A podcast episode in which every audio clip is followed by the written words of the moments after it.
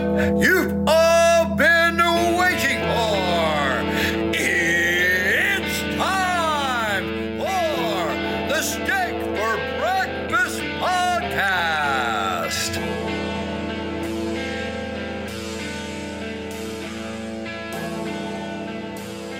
It's Friday, January 28th, 2022, and this is the People's Podcast. This is Steak for Breakfast. Smokey, this is not Nam. This is bowling. There are rules. Today, Junior, America, steak. for breakfast. So stand by.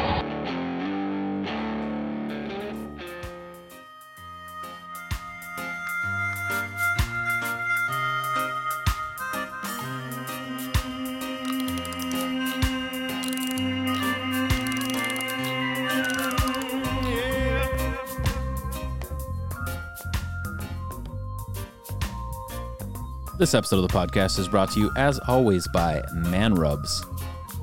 Rubs, barbecue tools, blow torches, t shirts, coffee cups, and all around barbecue related gear for you to make barbecue great again. Use the code STEAK15 for 15% off your order at manrubs.com and on Instagram, manrubs. Also brought to you by Stay Ready Gear. They're at stayreadygear.com and on Instagram, Stay Ready Gear USA. Holsters, custom kydex, mag carriers, tourniquet carriers, on and off duty gear, custom orders, anything you need out of hot melted kydex. Challenge them. They might like it. Use the code STEAK for 5% off. Don't get ready. Stay ready. You know, Mike Lindell's out there and he's fighting hard. He's fighting for election integrity. He's fighting against Minnesota Bank and Trust, and he's fighting to ensure that you have a great night's sleep. He is the humblest of all pillow farmers, and right now, all sleep related gear might sound a little bit uh, ironic, but it's all on sale as much as 50% off. We're talking Giza Dream everything, waffle blankets, weighted blankets, my pillows, prices lower than ever before. The website is mypillow.com forward slash steak. Of course, you're going to enter steak at checkout as your promo code. And if you'd like to talk about that and more with a qualified pillow representative, phone number is 1 800 658 8045. What do you think Mike said when he got his bank account canceled? I'm going to pray. What a stupid son of a bitch. I'm certain he didn't say that based off of a conversation we had with Clay Clark a few months ago. However, mm. I'm sure he prayed for them. You know what I'm praying for? That one day I'll have a set of headphones just like yours. Ooh. The, the top tier of ear gear and the world's most technologically advanced in studio recording gear, specializing in headphones, can be found at Audeze.com. Whether you're gaming, potting, listening to the Millennium song, etc., go over to Audeze.com, get yourself a pair of the best headphones you'll ever own. Mike down at West Coast Survival Arms has been servicing Southern California for over a decade. He's got a five star rating. He's a licensed FFL. Most importantly, he's got ammo. Mike can be found at westcoastsurvivalarms.com. It's his newly redesigned website and easy to navigate via the telephone 619 870 6992 or via Facebook Messenger. First responders working hard, tourniquets, accidents, Narcans, etc. Uh, Narcant. Nar, sorry, you're not gonna make it. When they're off duty, they're wearing mediocre medic sweatshirt, t-shirts, flip-flops, fanny packs, and more. When they're on duty, they got stickers and patches on their bags and buses. You can find them at mediocremedic.com. They've also got a Pretty Fire IG, and then the gold standard of tactical flair, home of the Zero Fucks Duck, can be found at Dump Box. Go ask Mark Joe Friday about constructive ways for you to be able to waste money on all the stuff that goes on your tactical gear. You can find them on Facebook. You can find them on Instagram and at dumpbox.us. Friends, don't forget to follow the show on Instagram at Steak for Podcast Breakfast. Shadow Band's pulling back a little bit. You know, had about 2,000 visitors last week to the website. Hopefully, it's content related to the podcast. But there you'll find a link tree and it'll take you to all our social medias, the website, our Telegram, and more. I bet it was all fact checkers. There you go. But on that note, welcome. Friday edition, Steak for Breakfast podcast, episode 103. I'm Roan. Noah's here. Yo. We're going to have uh, former Attorney General of Nevada and current senatorial candidate Adam Laxalt joining us soon. In addition to that, we're going to get an update from NJ4's Mike Crispi, and we're going to have Alex Abernathy joining us in just a moment to do the news. Joining us today as a guest host to do some of the news with us, he's a syndicated radio host. He's read for some of the bigs. You may have heard of them Rush Limbaugh, Dan Bongino. He's also the host of the Alex Abernathy Show. Spoiler alert, it's Alex Abernathy. Thanks for joining us today on Steak for Breakfast. Well, I appreciate it, guys. I'm pumped to be here. Uh, first things first, just from listening to your guys' show, I have to say, best podcast intro in the game is definitely steak for breakfast. I mean, it's just it's just no question. Oh wow, undefeated still. Yeah, we were uh, we were actually very surprised when our our former uh, well the guy who created the show and our former host sprung that on us. He's like, hey, guess what? Guess what I got for the show? we're just like, what? Yeah, he's like, yeah, my uncle knows him, and uh, how's Hey, it sound? He did this in his living room. yeah, and, and he Yeah, literally. I was gonna ask how you got the connection with the voice. That's so cool. Yeah, his, his uncle knew him, and then he showed us the little video. He's like doing. He does the whole arm thing and pretends that he has a microphone, but he's doing it like literally in between some couches in his living room. Yeah, amazing. So That's awesome. yeah, pretty cool, and we're gonna definitely continue to run with that. So how's everything going in your neck of the woods? How's the uh, you know radio community and podcast community going with you? I mean, radio's fun. It's probably vastly different here than it is where you guys are out in San Diego and Vegas. Uh, I mean, I, I have no idea what what life is like for you guys. For us, especially in regards to COVID, it's it, it hasn't been it hasn't affected life for me in a year and a half at at the shortest.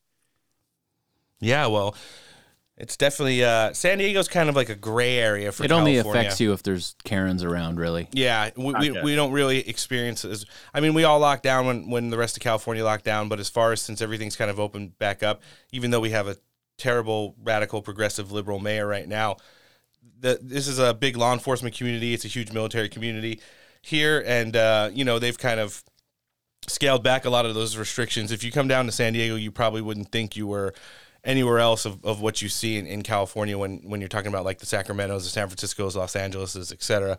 So i- it's a little bit of different. I'm, I'm glad it is because I don't think There's I can less poop on the ground here. way less poop on the ground. So Yeah, I have to admit, when I think California, I think LA and Garcetti, I think San Francisco. Those are usually the two areas that come to mind first. Yeah, and it's what the uh, legacy media wants to portray as as is the whole state and the rest of the country. So it's definitely not like that here. And we always tell people, you know, that and, and people that have been out here that they can pretty much attest to the same thing. So yeah, it's great for you to join us today. We got a pretty busy news cycle. Uh, the, the week's been cranking out. You know, probably third really terrible week for the Biden regime in a row. Uh, we've got Ukraine heating up. We're going to touch on that first. Uh, you know, when the wagging of the dog goes horribly wrong, and when we've had everything from top to bottom, you know, kind of backfire in that. Um, but borders matter. They're really important to a lot of different places. Not the United States, however. How dare you talk about our borders pronouns? So racist. CNN weighed in this week uh, early talking about you know how America should be defending borders, but you know they for sure weren't talking about the ones in the southern states. Let's listen to this. Americans care about what's happening in Ukraine? Uh, because it, it goes to a very fundamental principle of, of all nations, which is that our borders uh, should be inviolate, that our sovereignty uh, should be respected. Why Alex, when you when you hear somebody talk about that, but they're talking about some Eastern European bloc country and not Texas, Arizona, New Mexico, and California, how does that make you feel? I mean, it, it, it screams irony, right? I, I think we can we can all acknowledge that. But I think what even adds to even more of the irony between the debacle at the border right now and hearing a clip like that is quite literally this week. As we're getting all of this with Ukraine and the border talk there, you're having Bill Melugin over at Fox News, who's making the announcement that he's literally watching. So, generally, I mean, as you guys know, uh, your last group of people that you will release into the United States is generally your single males. But in Brownsville, Texas, you've Yep. got Bill Melugin uh, broadcasting and watching vans picking up groups of single males and dragging them into the country and dropping them off at airports where it's taking them to Houston, Atlanta, and Miami. And so we're getting these contradicting stories, and it all just screams irony. Yeah, it sure does. I think it's uh you know, they, they they tried to use this as a big distraction to get away from the horrible domestic, you know, news that's been cranking out the cycle lately, the death of Build Back Better, the voter bill and, and, and things like that. But uh, you know, it's it's one of the things that uh you start to look at it and it's just like you even had the president of Ukraine coming out today in his press conference and you know, through a, through a translator saying like, I think I know how things are in my city. Like this stuff's essentially been going on since before World War One. Obviously, it's heated up in the last six months or so, but you just have to look at it from a you know perspective of the people who were actually there know what's going on. So, I, I thought it's been really interesting to see that this distraction's kind of blown up in their face, and uh, we saw the press start to you know really dig into it with him this week. John Kirby gave a an interview yesterday, and and you know as the administration keeps saying, even to the president of Ukraine, invasion is imminent, invasion is imminent. We're in the eleventh hour. The press is like, well, if we're really in the eleventh hour, then wouldn't they be saying so too? Yeah, exactly. Let's check it out. It seems like this is the eleventh hour. What is taking so long? There's long? no 11th hour here, Jen. What's taking so long for the providing- invasion? In the last year alone, we have provided many millions of dollars of worth of, uh, of capabilities to Ukraine. 60 million just in, in the over the course of the spring, and then in December, President Biden authorized another 200 million, and that's on top of work that two previous administrations have been doing to help bolster the self-defense capabilities of the Ukrainian armed forces. So there's no 11th hour here at all. We've been watching this build up over time. Uh, that is why we got the 60 million there. We are we are actually looking at ways we can accelerate some of the shipments that are to come as part of this $200 million package. Oh, pallets of cash. Uh, because we see the continued buildup uh, by Russian forces uh, in the western part of their country and in Belarus. Um, but I, I, I take issue with the idea that this is sort of 11th hour uh, Hail Mary pass throwing stuff. I don't know how you can take issue with the 11th hour when there are senior leaders here and the president have called a Russian invasion imminent. The fact that it is possible that it's imminent doesn't mean that we just woke up to the fact that they had It's been building forces. imminent. We've been talking about this now for a couple of months, what we've been seeing on the ground. Um, and there have been uh, lots of conversations with us and our NATO allies, as well as our, our Ukrainian counterparts. We've read all those out. You can go back and look at the readouts. I mean, it's not like any of this uh, you know, came as some sort of shock, but we have, as we've continued to see the uh, accumulation of combat power, and as we have now seen uh, that so far anyway, Mr. Putin has not elected to to de-escalate. Um, and uh, you know, look, there's there, there, we still believe there's time and space for diplomacy, but thus far it has not achieved the kind of results that the international community would like to see. All that combined has led us to, you know, again, want to contribute more uh, capabilities to Ukrainian armed forces and be ready to contribute more capabilities to our NATO allies. It's a little late for that when you've got nearly 200,000 troops mobilized on the border, but I've never heard the phrase possibly imminent used. So It's like uh, Princess Bride. He's only mostly dead. yeah. I don't know. Well, Al- we know if, if Russia does invade, they'll just call it fiery but mostly peaceful as Oh, well. you go. Ah, there you go. It's a mostly A uh, minor, a minor incursion. it's a mostly minor incursion. Yeah. There you go. Yeah, definitely some uh, weird double speak coming from the administration to where it seems like you can't even get the spokesman between the different agencies lined up. Brings us to last night. We've had we we did have some big news, possibly impeachable news. I'm joking because we won't see it until after the midterms. However, there was a phone call. There are some doubts to whether or not it was a perfect phone call. We all know who gave the perfect phone calls. It was Donald Trump. But the call last night between uh, Joe Biden and the uh, president of Ukraine was anything but, according to leakers, which now are starting to become something that uh, we're seeing again after nearly a year of non-leaking. Did he af- say, listen here, fat? listen here, Jack. Listen here, comrade. But after after nearly a year of not too much leaking, aside from how much they all hate Kamala Harris because she literally beats her staffers, um, we've we've seen more and more now unnamed sources coming back to the news cycle and, and, and coming out through news outlets like CNN and stuff. Let's hear this breaking news that happened last night. That's all, but essentially been scrubbed from the internet. We have breaking news for you in our world lead. A senior Ukrainian official tells CNN that today's phone call between President Biden and Ukrainian President Volodymyr Zelensky, quote, did not go well. Oof. Our source tells CNN that the two disagreed about the immediacy of the threat of a Russian attack on Ukraine. The White House and Pentagon have been emphatic that they believe an attack could be imminent. We should note the White House just released its own readout of that call, and there was no mention of President Biden's warnings or the two presidents' disagreements. The White House did say Biden underscored America's commitment to Ukraine's sovereignty.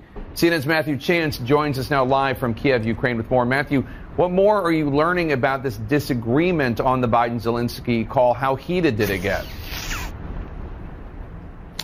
I, I'm not sure I could characterize how heated it got, but there was definitely a disagreement about the sort of level of risk that the country is facing uh, when it comes to a, a Russian invasion. On the one hand, you've got President Biden. This is according to an official who briefed me on the, on the conversation that was had on the telephone call uh, this evening. On the one hand, President Biden saying the threat is imminent. I mean, we've heard this before. The Ukrainians pushing back on that, saying that the uh, the threat, according to their intelligence analysts, is a bit more ambiguous than that, and it's a, it's possible that there won't be an invasion. Whereas uh, President Biden apparently telling his Ukrainian counterpart that an invasion was virtually certain later on in February when the ground uh, becomes uh, uh, more frozen in this country. He went on to say that he, he warned the Ukrainian uh, leader that the capital, Kiev, this city here, uh, could be sacked. And that, that's, that's the word he apparently used, according to this Ukrainian official, sacked by Russian forces, who he said may attempt to occupy it. There was also some some quite bad news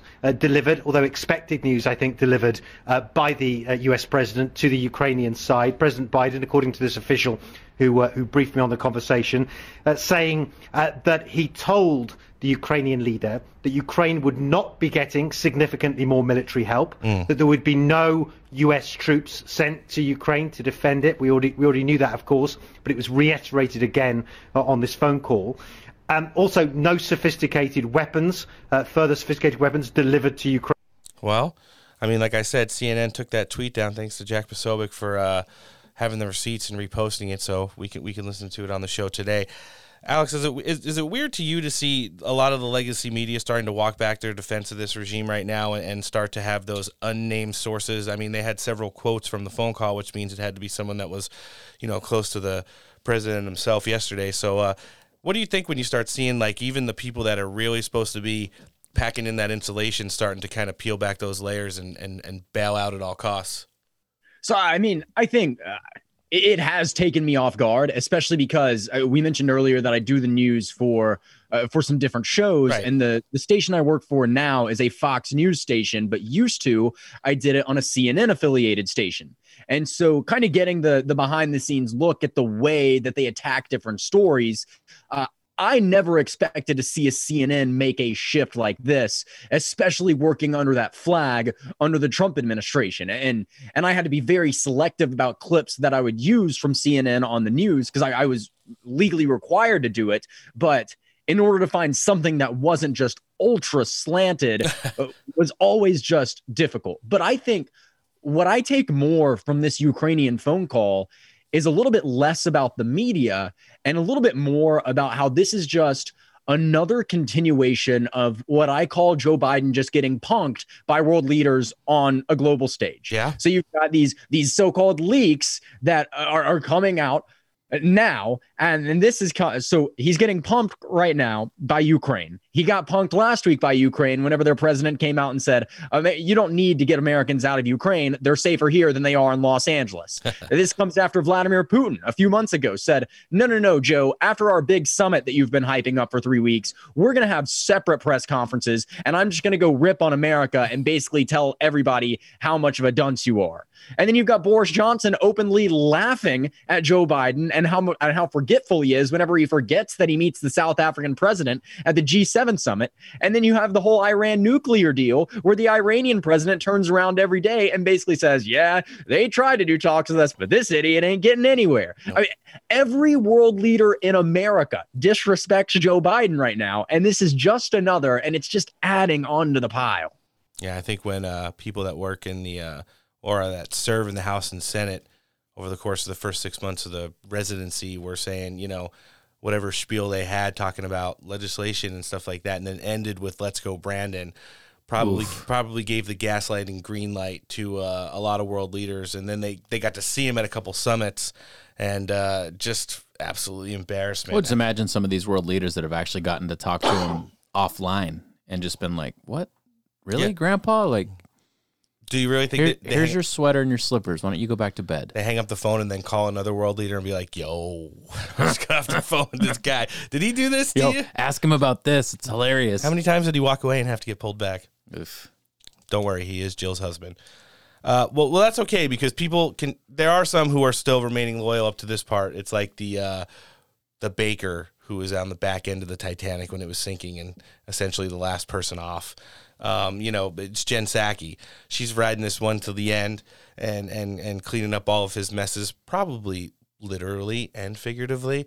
And uh, God, wait, that's got to be a depressing job. Can you imagine just being her and being like, oh, I have to fucking defend all this shit again? again, Part, part of me feels bad for her. Yeah, like 'cause she I, I think she's, hate she's a horrible liar, but I think her job is to lie on behalf of the president, and she might have the hardest job in the country right now. I wouldn't doubt it. Yeah, she's probably just like, fuck, I got to go to work again. and we're going to hear one of those lies right now where she tries to walk uh, as far away from peace through strength and talks about uh, broken relations that, that they're trying to rebuild right now. Things happening uh, with ISIS that we haven't seen in years, launching big attack in Syria, in Iraq. We see people uh, in Afghanistan hungry, starving, freezing. In the United States, um, I'm asking, yesterday you were asking the question, what happened the last year, after one year president office in office, uh, in foreign policy, and you say America's back. So I want, I, my question is, America's back. just yesterday, we saw so much happening in the world. Is this what American back means? Well, ISIS has been a terrorist organization for many years through the course before President Biden took office. They've been terrorizing people uh, for many years. Uh, that is not new as of the last year. Uh, and we have spoken out about that uh, at every time when it has been appropriate to do exactly that. I would say the president's role over the last year, as I've talked about a bit in here, has been rebuilding our relationships around the world that have been frayed, were frayed during the prior four years, uh, reminding other countries around the world that we are a reliable partner, a reliable ally, and the fact that we have had more than 100 engagements uh, with countries around the world at a range of levels and formats uh, as we look to the aggressive behavior of Russia speaks to that, speaks to uh, it doesn't happen by accident. That's why we have a united front uh, as we're looking at the potential actions of President Putin. Uh, so I think that speaks to the work the president has done over the past year. Go ahead. All right, let's point out a couple things right here. So, the frayed relationship with Ukraine stems from the Democrats inventing the not perfect phone call, which turned out to be perfect. Okay. You also have the frayed relationships with Russia, who also the Democrats destroyed that relationship by basically and essentially creating the Russiagate scandal and making everything up saying that Russia was doing all this stuff with Donald Trump, which turned out to be, again, proven in the Senate to be unequivocally false. You you have um, the stuff with uh, ISIS and Iran. We can take one apiece or go both together. Donald Trump on three continents and over the course of a year and a half completely destroyed the caliphate, including their leader, um, smeared and then essentially eaten by dogs. Yeah, well, we got smeared all right. And then you had uh, Soleimani, who the Democrats, you know, said like, "Hey, those are our friends. We give them pallets of cash. Why are you why are you vaporizing them on the on the tarmac at the Iraqi airport?" so, so you have all of these things that the Democrats have created over the last five years, and now they're saying it's uh, because of Donald Trump. These relationships were already have been frayed, and it's uh, you know something that just stems from their really bad policies and then unequivocal lies. So. Alex, what do you think when you uh, hear her talking about trying to repair frayed relationships? It might be some projection because at the end of the day, they're the ones that that essentially frayed those relationships. Yeah, I mean, there's there's so much that we can that we can do with this. Uh, first off, the the reporter that asked the question She's and the way she asked the question Super based. was hilarious. Uh, is this what America is back means? I mean, I, I cackled whenever I heard that. Yeah. Uh, but it depends on your definition of frayed. Uh, if your definition of frayed is there's a lot of countries that don't like us, then uh, yeah, I mean, I think there were a decent bit of countries across the United or across the world that didn't love the United States right. underneath Donald Trump. But I don't think that's necessarily a bad thing. I uh, when it comes to foreign policy, I tend to be relatively Machiavellian, and I'm not. I don't necessarily take a Machiave- Machiavellian approach in anything else in life. So, for example, in my interpersonal relationships, or I own a business as well, I I don't necessarily do that. And of course, whenever I say Machiavellian, I'm referencing his piece, The Prince, where he makes the point that it is better to be feared than loved. Yes. And in most of my life, I don't take that approach. But in foreign policy, I certainly take a Machiavellian approach because mm-hmm. I believe that there are power vacuums all around the world. And I believe that if the United States is feared around the world, then it's going to keep totalitarian regimes like China or even authoritarian like Russia from entering into these power vacuums. So, uh, like I said, in the rest of my life, no. But in terms of foreign policy, I take the Niccolo Machiavelli approach of I'd much rather be feared than loved, even if it causes a frayed relationship, if you want to use that terminology, with some of our friends around the world. Yeah, and you saw that with peace through strength when Donald Trump was in office, even all the way up to the bigs like the CCP. You know, for as much as probably behind closed doors, they they swore up and down how much they hated Donald Trump and probably wanted him out of there more than anything. He did get them to pay tariffs. He did get them to lower the prices. A lot of you know products coming from China into this country. He did essentially, at the end of the day, have the Chinese buying rice from U.S. farmers, and, and and it's it's one of those things where it's just it's crazy to see over the course of the last 13 months how things have changed. Um, getting back, well, if I can interject real quick, he, he, did it with Russia too. Yeah, 100%. So just look over the last 20 years with Russia, you have the famous story of George W. Bush at the Olympics and getting the guarantee from Vladimir Putin at the Olympics that, oh, Russia's not going to invade Georgia. Sure, they have 100,000 troops on the border, but they're not going to invade Georgia. And then an advisor comes and tells George W. Bush at the Olympics, hey, Russia just invaded Georgia. and, and then George W. Bush looks down the aisle and looks at Vladimir Putin, who just continues watching whatever sport they were watching as if nothing was going on, knowing that they had just backstabbed the United States. Then you have Barack skating. Obama, who was also relatively yep. weak when it comes to Russia, and they invade Crimea. But then flash forward to 2016, and you have a similar situation to what we have now. Not as many troops, but you have Russia amassing troops near the Ukrainian border. And Donald Trump goes on with George Stephanopoulos and says straight up, Russia will not invade Ukraine. You can take it to the bank. You can take it anywhere you want. He's not going into Ukraine. He took a hard nosed approach because, of course, there's a massive implicit threat behind that statement. And you know what happens? Russia doesn't invade Ukraine. But here we are, four or six years later, staring down the same situation. Yeah, and I think at the end of the day, it comes down to a respect factor.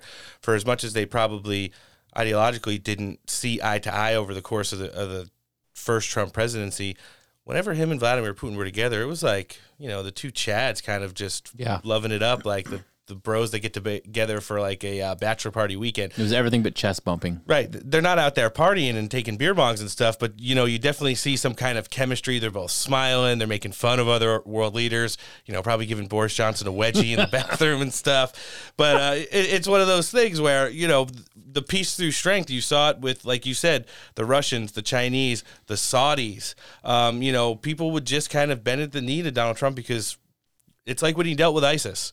You know, he, he tried to deal with Baghdadi before he dealt with his great friend Abdul, but he told them, like, this is how it's going to go. One serviceman gets killed, and not only are you guys going to die, you're going to die last, and every single person that you know and love will die first, and it's going to be ugly. And then we'll freeze all your assets. We'll make it as embarrassing as possible, and we'll completely, uh, you know, do what we need to do to make sure that, uh, you know, we're holding up our end of the bargain at the end of the day. And it just seems like with this administration right now, I don't know if this guy can even, you know, they say he has three hour Zoom conferences with our allies, and I just, I don't see how that mm. happens at I all. think he could stay awake that long. Coloring books, maybe?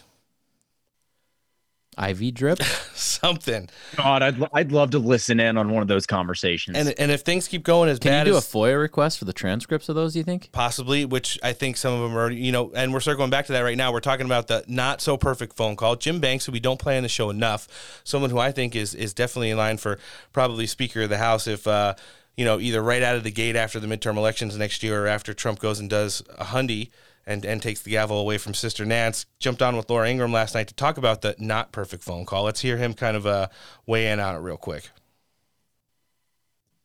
To defend Ukraine's border when Germany doesn't care. Germany is sending 5,000 helmets to uh, Ukraine. So what, what is this? This is the revenge of the Bushes again? What's mm. going on? Alex, well, first of all, that. President Biden and the Biden White House needs to release the transcript transcript of the call with Zelensky. We have no idea what was said on this call. And, and there's no doubt that it was bizarre because it involves this president, which everything that he does is bizarre. But we can't we can't afford to fight wars and secure the borders of foreign countries when we can't secure the border of our own country, and uh, that that needs to be our focus at the moment. Well, Con- What do you guys think? I mean, pretty accurate there. Yeah. And it's something that we've been talking about, you know, for weeks now as this uh, troop buildup is kind of amassed. Um, general pronouns and uh, secretary pronouns. General pronoun. They held a joint presser today to talk about, well, a lot of the inconsistencies that we're hearing in the news, like we, like we've already covered. Invasion is imminent. Ukraine president comes out today, and uh, Zelensky kind of says, nah, not so much. The Russian troops are going to be occupying uh, Kiev, and, and Zelensky's also, no, that's definitely not happening either. Again, we've been feuding with these people for, you know, over 100 years. We got to kind of walk it back a little bit, and then you're just hearing a lot of double speak. Um, General Milley tried to be as tough as possible. Hopefully, he didn't break a nail. They were probably manicured shortly before the press conference. Let's hear him give a quickie uh, from today.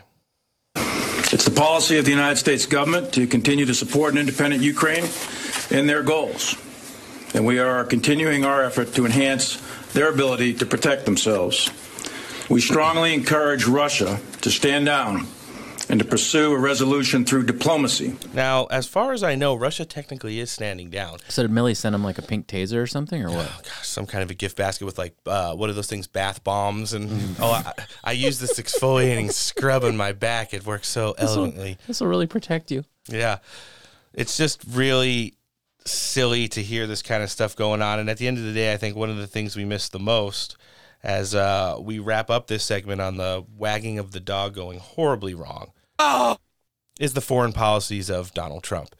He jumped on with Glenn Beck this morning, and Glenn pressed him on kind of, well, if you were still in the Oval Office right now, what would this entire situation, which has been developing since last year, essentially look like? Alex kind of gave a teaser on it by saying, you know, Russia will not invade Ukraine, but let's hear 45 weigh in on it himself. I believe that he wasn't going he was doing it to negotiate. And then he saw these people uh, falling all over themselves not to be involved. And he said, wow, I can go in here easy. So I think it's much different. I think two weeks ago he had no intention of doing it. He was just negotiating and doing his shtick, which he likes to do.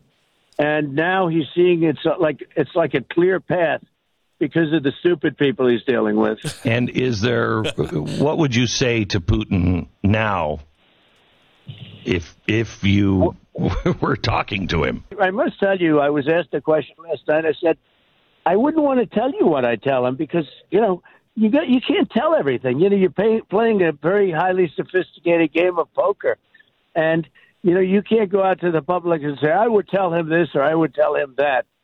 You got to do what you have to do and tell him things that are very tough, and but you can't reveal that to mm-hmm. the public until maybe after it's all done. Yeah. But I think there are ways of talking him out of it.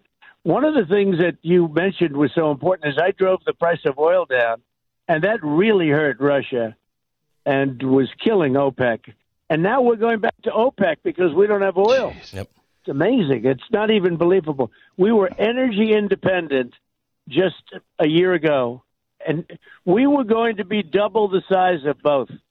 And now we're like a bunch of uh, we're like a bunch of beggars. We're going back to OPEC and asking them to give us oil. We're going to Russia. You know, they're they're giving oil to the East Coast. Can you believe it? Yep. We had so much oil, we didn't know what to do with it, Glenn. I drove the price down. In fact, I drove it down so low, I had to get it back up a little bit for the industry itself, right? But uh, that was killing for Russia, what I did. Alex, you miss him every day. I didn't realize it until he was gone. Yeah.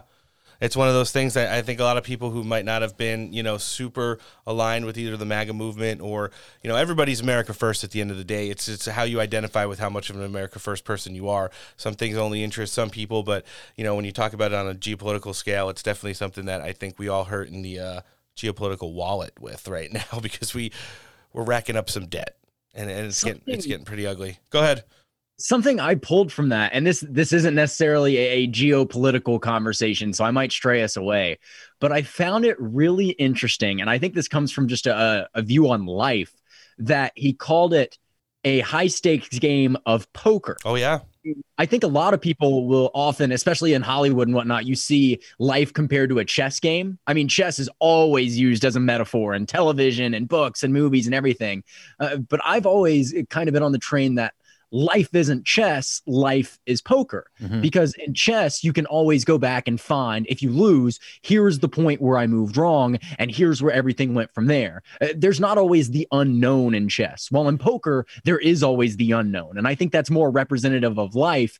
And I think even just that quick little remark was a bit of an insight into his view on life as a whole. And I don't know, I know that's nitpicky, but but that stuck out to me.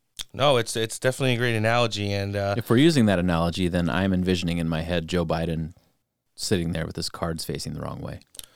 Joe Biden's playing Uno. yeah, yeah.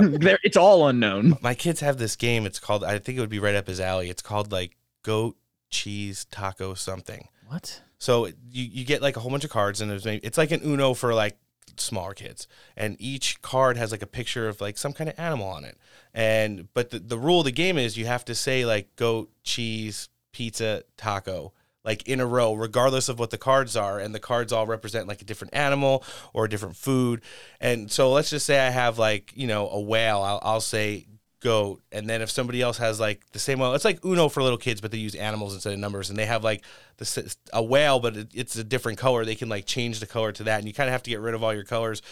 And, and it's funny but i think that might well actually now that i'm trying to explain it to you it might not That it might be yeah it might be way absolutely too hard for joe biden but it took my kids a little while to get one. But yeah they, they like playing that one and, and listen as an adult after one game you're just like all right time to throw on the Disney Plus. But you know, the first time because there's things like if, if you're trying to get rid of your cards and you flinch, then you have to like eat all the cards that are in the pile. And it's like there's some funny things. There's like one card where you have to like beat your chest like a gorilla and knock on the table like a groundhog. So now that I think about it, Joe Biden definitely couldn't play goat, cheese, taco, pizza for sure. Oh man. So this is where we're kind of at. The name of that game sounds like something he would say, though. Yeah, I- maybe if he was playing poker, he might say goat or, or cheese or bang it on his chest like a gorilla. I could definitely see something like that happening. But the good news is we're going to be able to segue from the wagon of the dog and directly into an America First interview with Adam Laxalt, who's jumping in right now and getting ready to join us. All right, joining us today on this Friday edition of Steak for Breakfast, he's the former Attorney General of the great state of Nevada. He's the son of a senator, grandson of a governor, Iraqi War veteran, and a Trump endorsed candidate for the U.S. Senate. Mr. Adam Laxalt, thanks for joining us on Steak for Breakfast today. Thanks, Rowan. Appreciate appreciate you having me on. Oh, no, sir. It's our pleasure. We're glad to finally be able to sit down with you. How are you doing? Well, look, uh, every single day we keep getting more and more bad news out of President Biden and uh, and our our DC ruling class, and so uh, I'm not doing great. I think uh, I think we're suffering greatly. The I know Nevada voters are very upset with what's going on, and um, but let's let's hope we have a 2022 wave election to start reversing this tide as quickly as possible. You know, for as bad as things are in the country right now, every single day you go out, you track some of these campaigns, these America First candidates. A lot of them small business owners like yourself, former veteran, and uh, you know who wanted to live their lives, get away from government, retire from their jobs, ride off into the sunset with their families, and they just see the way that this country's going, and they said not anymore, and wind up throwing their names back in the uh, in the hat to get in the ring here to uh, save America, and you're definitely one of them right now. So you know you worked on the Trump campaigns as well uh, in Nevada, and uh, you know what was that motivating factor to finally say enough is enough? I'm going to get back in here and I'm going to run for senator there, try and get this Senate back into the uh, conservatives, save America, America first numbers, and uh, make a run for 2022. You know, so yeah, I was the, the chair of the Trump campaign in 2020. And, um, you know, I spent the whole year trying to fight for voters and, um, you know, had a lot of people that, uh, you know, still weren't necessarily engaged uh, or weren't paying enough attention. And, um, and then you had all the people that were being swayed by the media that were falling for this whole Scranton Joe, uh, you know, moderate. He's going to unify people. And, um, you know, we just battled away. We tried convincing folks that if President Biden were to be elected, that our country would go dramatically in the wrong direction. And, but, you know, they pulled out all the stops. Uh, you, you guys may remember this because it was national news, but uh, the President of the United States was unable to host a rally in this state.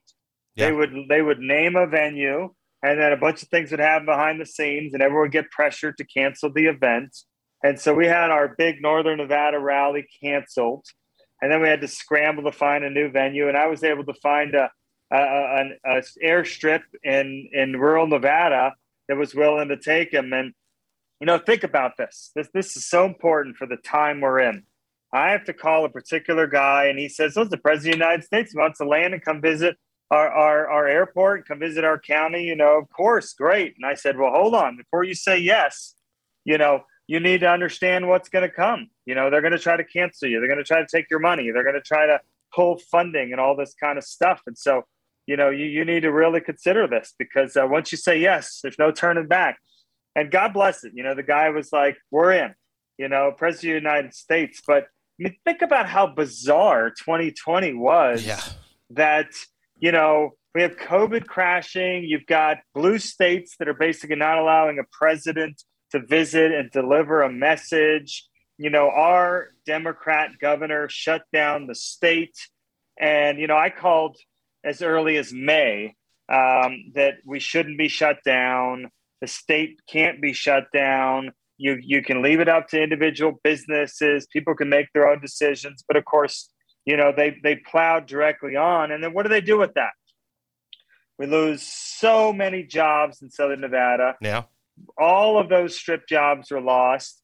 And so I'm thinking, all right, well, finally, all these voters are going to blame the Democrats for Hmm. these terrible lockdown policies, right? Well, you guys may remember the Democrats' message at the time was Donald Trump's fault. He's not doing enough for COVID. Yep. It's his fault that why you lost your job. And I was thinking at the time, like, God, I, there's no way anyone's going to buy that. Uh, but apparently, you know, some slice of voters really thought it was his fault. I think the good news is that now we're a year.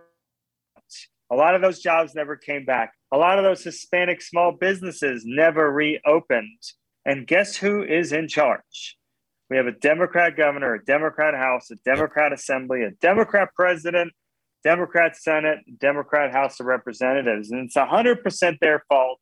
And so the media can't cover for them. They're going to try, we all know. Mm. Uh, but the media can't do what it did in 2020 and basically blame the pandemic on Republicans. And so uh, we're seeing an awakening here. I think people are really, really fed up. We're one of only a handful of states that still have mask mandates. You know, you walk into these places and you're like, God, how are we still putting on masks? Uh, considering all the information we have about masks, Right. um, but um, you know, here's here we are, um, and and I think the good news is, while some of this is doom and gloom, uh, I'm not happy it took so long Mhm. for people to come around. But boy, are people coming around! You know, people are really waking up to the all of these hypocrites and all the different rules they play by than they expect all of us to play by. Um, and they know that it's hurting our kids. It has our schools in trouble. Um, and, and it's, you know, imagine they're, they're firing healthcare workers that survived the pandemic and were the front line because they've made their own medical decision uh, against the orthodoxy.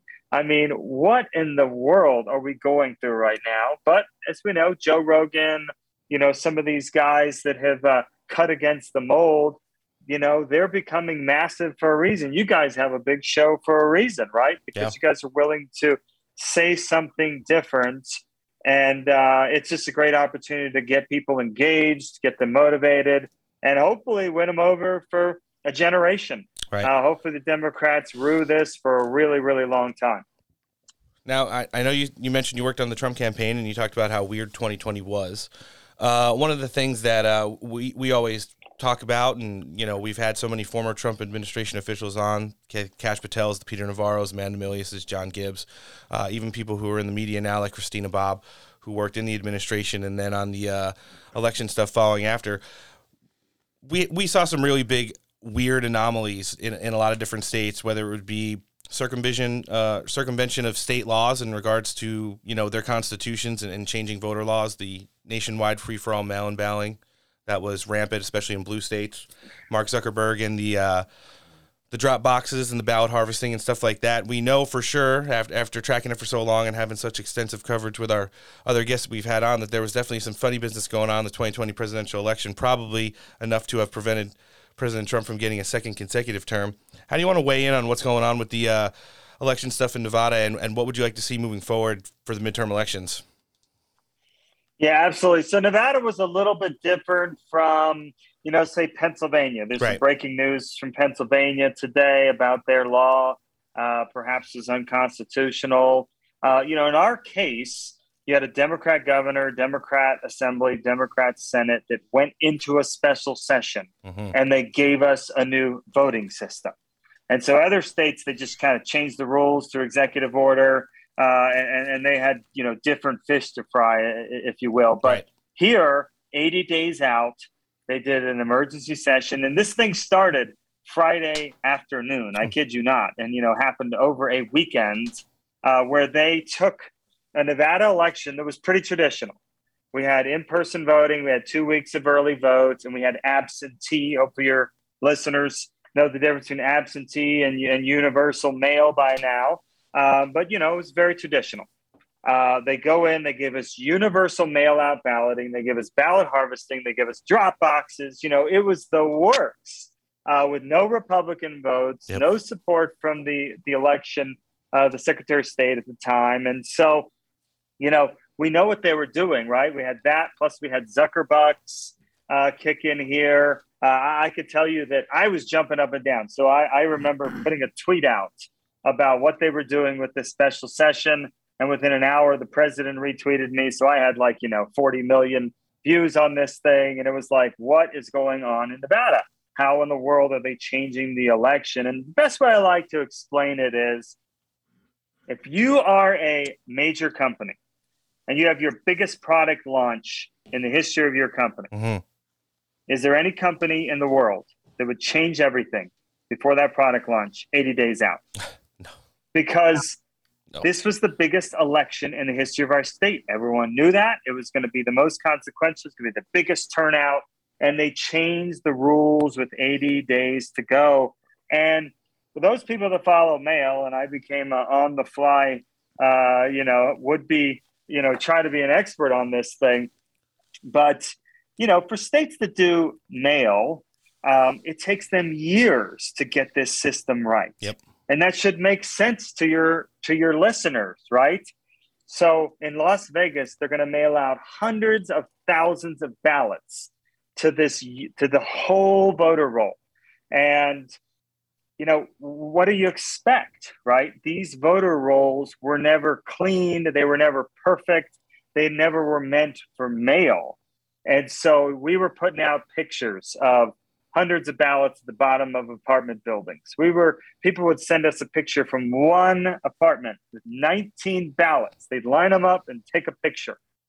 And and so we're jumping up and down. And what am I? I'm getting the tagged by Twitter and Facebook with all the censor things that all elections are safe and there's never been any uh, problems any elect any election in the history of mankind, all that kind of stuff that you guys are well aware of.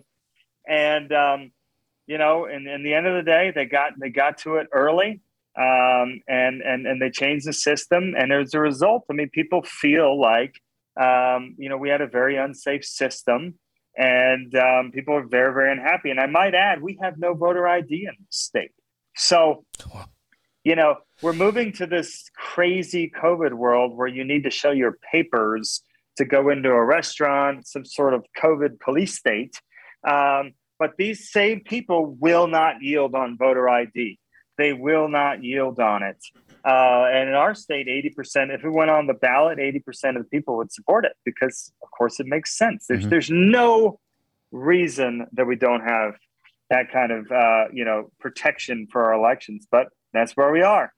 Yeah, it certainly is. And uh, one thing that we'd hope to uh, see, you know, either we're going to clean it up a little bit and have more oversight, more people at the uh, at the polls and, and working the ballots. Not working the ballots, Mark Zuckerberg style, Meh. but working the ballots in general. Uh, you know that have uh, you know connections to your campaign and the overall conservative movement, and then we're going to hope to see you know the Zuckerbucks get kicked out of the state, and uh, let's just overwhelm them at the ballot box. You know, that's that's one of the things that you know we saw overwhelmingly in Virginia most recently uh, with the governor's race there, and, and, we're hoping come the fall. If the things keep going the way they're going with the uh, the COVID stuff, the national defense stuff, the southern border stuff, the economy stuff, you can't think that a lot of people, especially in a place with a huge economy like Vegas, which we're going to touch on in a second, uh, you know, they'd like to see a big time change and someone who's really going to uh, you know support the economy like you will. I do want to touch on your uh, your uh, well back to the ID thing real quick. I just remember the first time I ever voted as a kid like a, a, young adult, I uh-huh. guess. Well, there uh, you go. Good save. Yeah. uh, I just remember walking in in California to vote, and you know, just instinctively reaching in for my wallet to show my ID, and I was dumbfounded when I didn't have to show anything. And it's like that's from somebody, a critical thinker, who had knows nothing about politics at that point, other than you know what I'd read about the candidates that I was about to vote for. It's just amazing that it doesn't make more sense to more people, or or, or they just refuse to admit it because. Well, yeah. Look, and, and the media refuses to do their job and put a little scrutiny on this stuff. You know, I, I did. I was on Bannon's on with Steve Bannon War Room yesterday. Oh, okay. And uh, we we were talking about some of this stuff. I'm on a you know I'm on one show and it landed on the front page of, of, of our papers. Okay. And, um, you know, their media is, of course, unhappy that I'm, I'm still talking about problems that, you know, we, we could have in our election. Well, guess what was not on in the paper? The yeah. filibuster vote a week before. Imagine that. You know, the same, the same vote that in Arizona was wall to wall coverage. Uh, we have the same thing here, right? We have a hugely important swing state Senate race. We have a senator that uh, you know has a lot of pressure on whether she's going to stick with Biden or whether she's going to you know try to placate the middle. She sticks with Biden. She votes to break the filibuster, um, and just crickets. And so, yeah, it's very very frustrating. Um, and but but again, the good news credit to, to Donald Trump on this, right? Uh, all the consultants, all of the typical kind of uh, you know political class uh, all thought that he shouldn't attack the media. They all thought, oh, oh, don't ever fight back against the media. You never win that war. But since he started that fight for us, uh, it raised the temperature of people understanding that the media is just simply not reliable. There are so few media outlets that are actually covering news. Yep. And, you know, they changed the election here. Why wasn't the media asking a million questions? You know, why weren't they in there in the weeds? They just didn't want to ask any questions, right? And so, and they still don't want to ask questions. So anyway, it's uh, but you're right. Uh, in the end of the day, we're seeing such a massive red environment right now. We're seeing our people super fired up. We're seeing independents uh, beyond fed up with the direction of our country. We've got plenty of blue collar Democrats and soft Democrats uh, that have had their their jobs taken or their their lives hurt or or perhaps their kids kids schooling was was was interrupted. I mean, these people have had it up to here, uh, and I, and I think we're we're due for a tsunami here in Las Vegas. Yeah, I think uh, you know you, are right on a lot of those things, and that's the next thing I want to touch on with your uh, your opponent in the midterm elections. I've been tracking her numbers lately and seeing that you know, especially with independents, she's not showing too much favorability, but within her own party, it's you know, going into a midterm election season, which would be kind of a slam dunk uh, for someone that you know supposedly was voted in there, you know, back in uh, her last election cycle. She's not doing too well. You want to touch on her and kind of some of the things that that you're seeing with the numbers that uh, you know she's showing right now in the polls.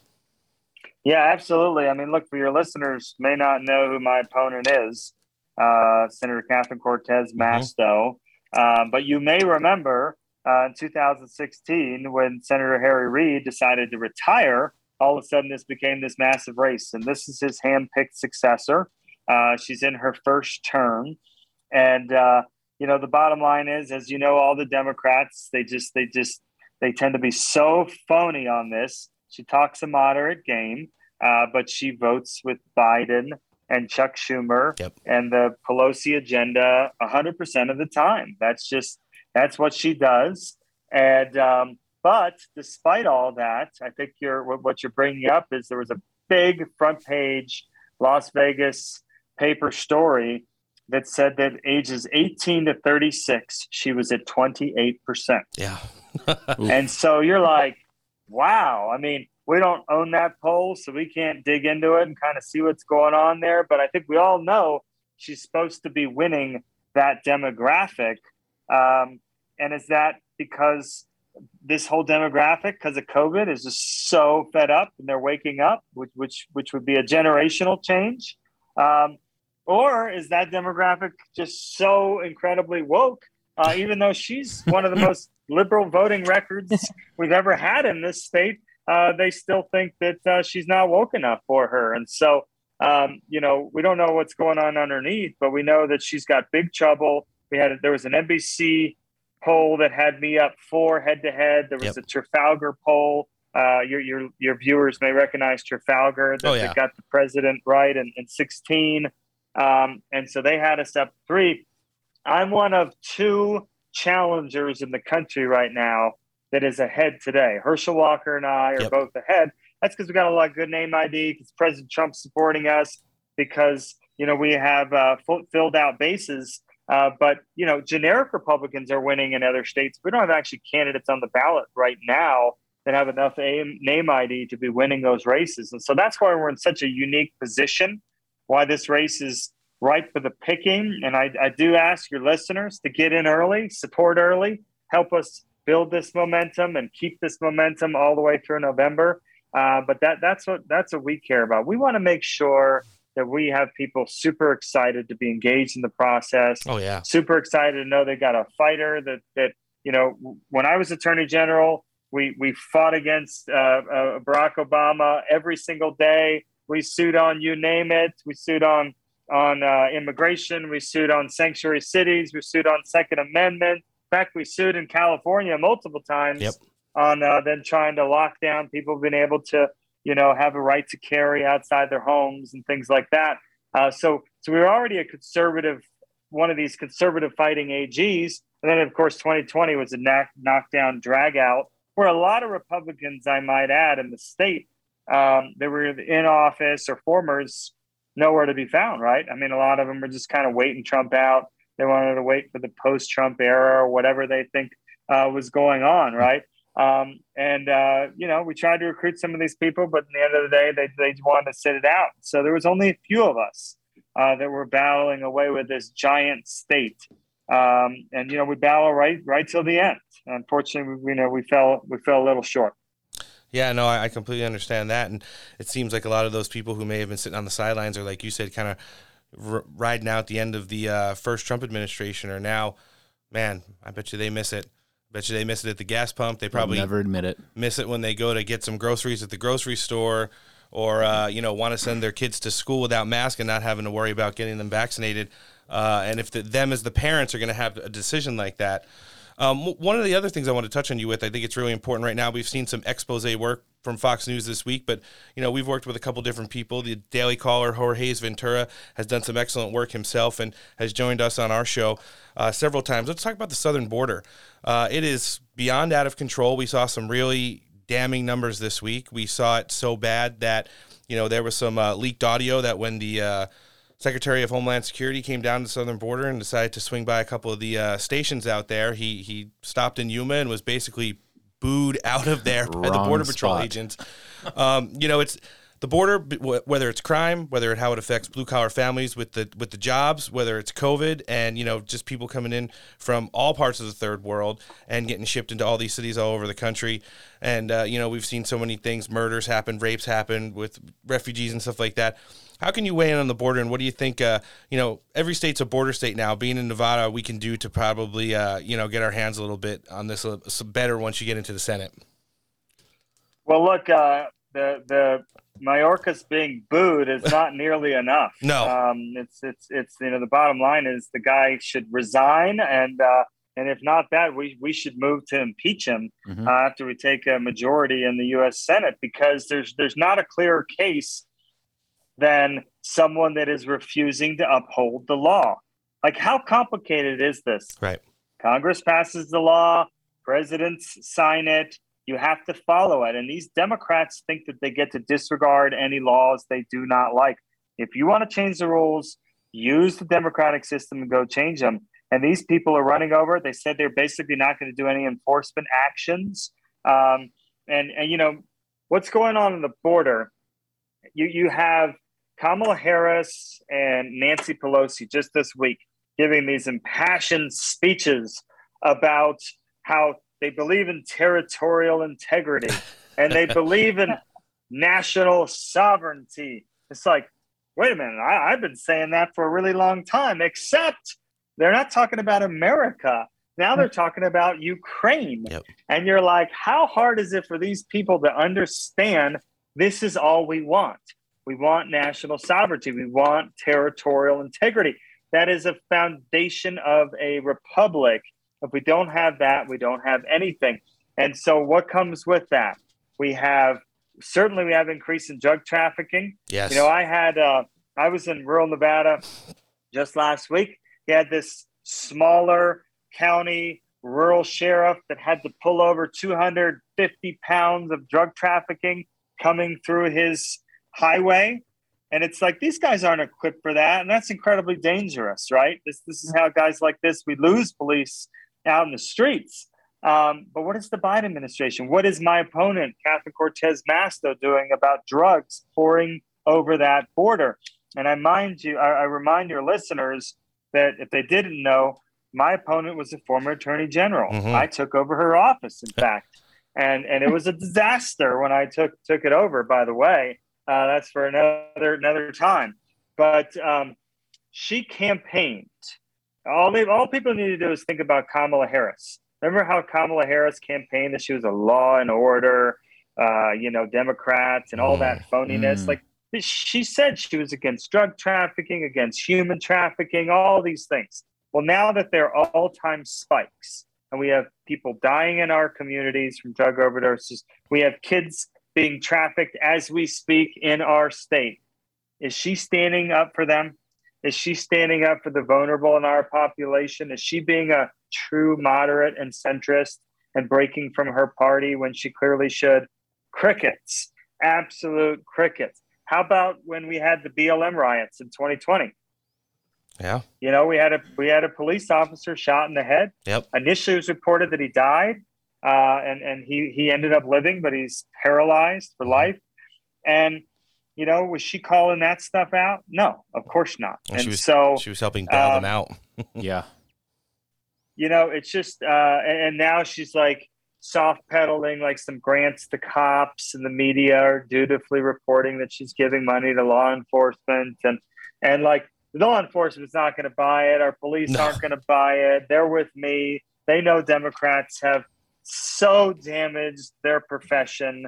Uh, they've made them less safe. I can't even imagine the spouses and husbands and children of law enforcement. Those people will never go back to Democrats because they've legitimately made the daily lives of law enforcement less safe. Mm-hmm. And uh, but this is this is why we have a reckoning coming. You right. know, people are this. It's all coming to head uh, I remember after the Youngkin election, everybody wanted to focus on uh, critical race theory in schools, uh, which, by the way, are a big deal. Uh, I've spoken out in school boards, uh, and and we certainly are are, are going to fight against that. I said at the time we we would make part of my Senate office, uh, you know, a hotline so we can help highlight these things. Awesome. Mm-hmm. But but all that said, uh, yeah, I like to think that that uh, Youngkin just announced that a few days ago that he actually stole it. That he stole it from me. I know we've been talking about it for weeks. Good. Um, but um, you know what? Then I say is, but that's not the only issue. There's issue after issue after issue, uh, and I think they're all on a scale of one to ten at like a nine or a ten. Uh, you know, I think these cultural issues are important. I think it's important that Republicans learn to get on offense and fight to save our communities, fight to save our values. Um, but then you also add in, um, you know, inflation and these and, and these pocketbook issues. I mean, it's it's brutal in Vegas. Sure is. I mean, the, the, the gas prices are soaring. Everything is up. Uh, the we're, we're number 50 on unemployment still. A lot of those small businesses have not come back, and so um, you know there there isn't a lot of hope in this state right now. Um, but the good news is again, uh, we're about to experience a, a red wave, and uh, hopefully we can inspire change and get people motivated to be part of that. Yeah, like we've never seen before. Last thing I want to touch on you real quick. You can make it a hot take, kind of a quickie, because you are a veteran, and and we are some seeing a lot of theaters heating up across the world. You know, we've seen some stuff with Iran, of course. I think uh, the CCP put out a statement today saying that if Taiwan was going to continue to move towards independence, you were going to see some military action, and, and, that would include involving the United States. And then, of course, you've got the big wag of the dog going on right now with. Uh, the Ukraine border. The last thing I think anybody wants to see in this country right now, after the year that we've gone through post COVID now, first year of the Biden regime, is to have young men, servicemen and women coming home in body bags defending a border when ours is wide open. What's your hottest take you can give on the Ukraine situation, given the recent developments we've had today, all the way up through that embarrassing presser with uh, Austin? My take is our first, second, third, fourth, fifth priority needs to be America. Uh, we have a country to save right now. Uh, our country is going dramatically in the wrong direction. And so I fully understand the geopolitical uh, issues with Ukraine and Russia. Uh, it's a serious deal. Yeah. Um, but but the reality is that this is what our country looks like under Joe Biden. and those of us that jumped up and down for Afghanistan, and we said that that terrible leadership, which was the only way we could have lost service members. The right. way they took us out of Afghanistan, I think hopefully we all know by now, is the only way we could have lost service members. But that disgrace of withdrawal invited these activities around the world. And for all of the people that were so critical of Donald Trump and always said that America wasn't viewed well in the eyes of the world and all of this stuff, I mean, wow, what a stark difference to oh, yeah. see where we are today. Yep. We are not respected in the world today. We we have no peace through strength. Uh, I mean, just listen to this president speak, and no one is going to be scared of this guy. They've got to be wondering who in the world is calling the shots. Uh, I'm wondering, and I know all the a lot of voters are wondering who in the world is making these decisions. And so, this Ukraine thing you're telling me with all the access to intelligence and briefings and stuff that we don't have, they didn't know this thing was brewing. Right. You know, they did they couldn't get in front of this six months ago and they sent weapons like a few days ago. Um, and so it, this administration is inviting this. Um, but no, no question that I don't think our voters are in any way ready to no put people in harm's way uh, and start another long foreign entanglement. And so these guys better get this right, and uh, they better do you know whatever else they can to try to stop this. Uh, but but there's just no way that the people want want actual military incursion right now. Yeah, we hope they can walk that fine line up through uh, you know January of next year, and when all you guys get into the Beltway and start really gumming up this radical progressive agenda from the Oval Office. Well, the I, fake Oval Office. I think we've already established that yeah, they don't care what the voters want. That they have built right now. No, and, and it's definitely not the voters that they care about either. Uh, you know, we'll, we'll, see this country getting back in the right direction. Adam, this was awesome getting to sit down with you today. We'd of course love between now and and the midterm election. I'd ha- like to have you back for an update in a couple months.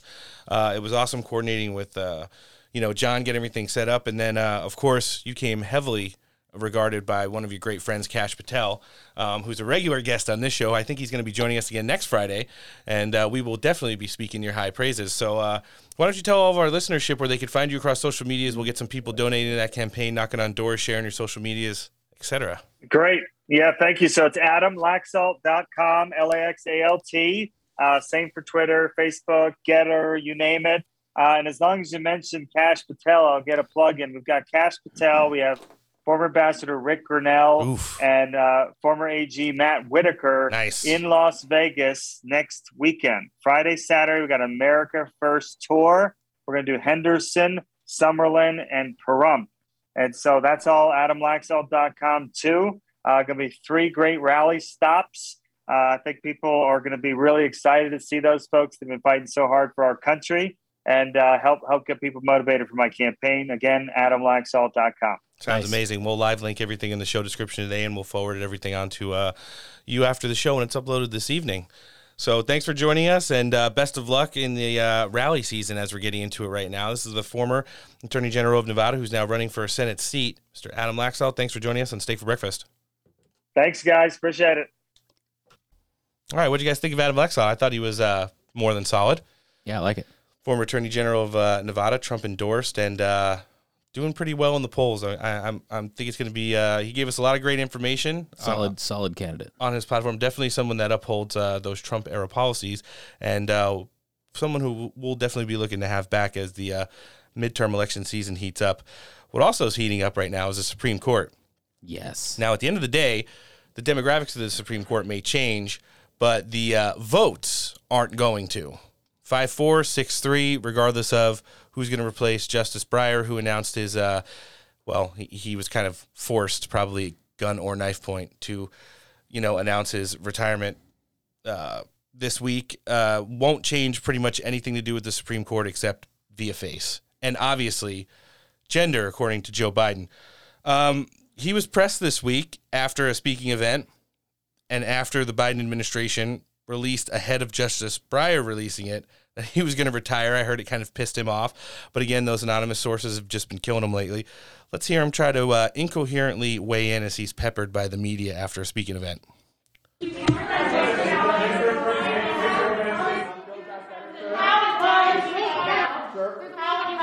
Justice Breyer. Justice Breyer is going to retire. Let's. Thank you, thank you, thank you. Let's go. Thank you. Your thoughts on Justice Breyer's retirement, sir? Thank you. Let's go. Thank you, guys. Let's go. Let's go. Thank you. I hate those people. His mic's off. They have to turn it back on. Justice has the right and opportunity to decide what he or she is going to do and announce it on their own. There has been no announcement from Justice Breyer. Let him make whatever statement he's going to make, and I'll be happy to talk about it later. Thank you so much. Mr. Mr. President, so we're going to. I'll be happy to talk about this later. I'm going to get into this issue, okay? He always wants to talk about everything later. And by the way, Peter Doocy is a stupid son of a bitch. Yeah, he certainly is. Oh, I just hit that clip. Nice. So that that's kind of how it started. You know, uh, there there were rumors uh, now that the writing is on the wall in regards to the midterm elections that you know the, the Democrats are going to lose the Senate and probably lose it big. Um, and, and with that, you have a very short window of time, essentially nine months, to not only nominate but get through confirmation hearings and have voted in a replacement to the Supreme Court. Because after you know January of 2022, there's going to be no Biden legislation that's passed other than executive orders moving forward. I don't see any kind of bipartisanship happening after the way the, the first year uh, was and the second year has started off to an awful start. And and with no, the, it's fine with the amount of House seats that we're setting up to win and, and a big swing in the Senate. You know, you just look at uh, right off the bat, Laxalt and Greitens. Those t- those two are going to win for sure. And there's a couple of them out there. We could see, you know, maybe 54, 55, 56 seats in the in the Senate come January of 2023. Um, Alex, what what's your take on, on kind of the the changing of the guard of the Supreme Court right now? Like, it's not going to change anything really to votes, but moving forward and down the road, and, and probably affecting other presidents, as this is a lifetime appointment. You know, it, it could affect the numbers, maybe. You know, in a different presidency, in a different era down the road, and uh, you know, people like uh, Clarence Thomas and and and um, uh, the Chief Justice being off the Supreme Court probably in the next ten years or so. Yeah, I, I kind of tend to align with what you guys were saying in that look, it doesn't, it, I really don't care who he nominates because we already know how they're going to vote. Uh, they're going to appoint someone that's going to legislate from the bench and going to side with the Democrats regardless. So it doesn't really matter who he nominates. Uh, I mean, I I think because their standard is black woman. Yes. Uh, if I was Clarence Thomas right now, I would just come out and say that I identify as a woman and say, "There we go. We have our first black woman on the Supreme Court. Now let's go out and let's have a real search for a Supreme Court justice that doesn't have to do with race uh, or gender." But that's not going to happen. I do have some proposals of my own, though. If their only standard here is going to be black woman, then I've got some that, that I would approve of that we can put on the Supreme Court. I'll start with my girl uh, Stephanie Davis or maybe Ada Brown. Both were both are federal judges right now that were both appointed by Donald Trump. So if that's our only standard here, black woman, I can go for both of those.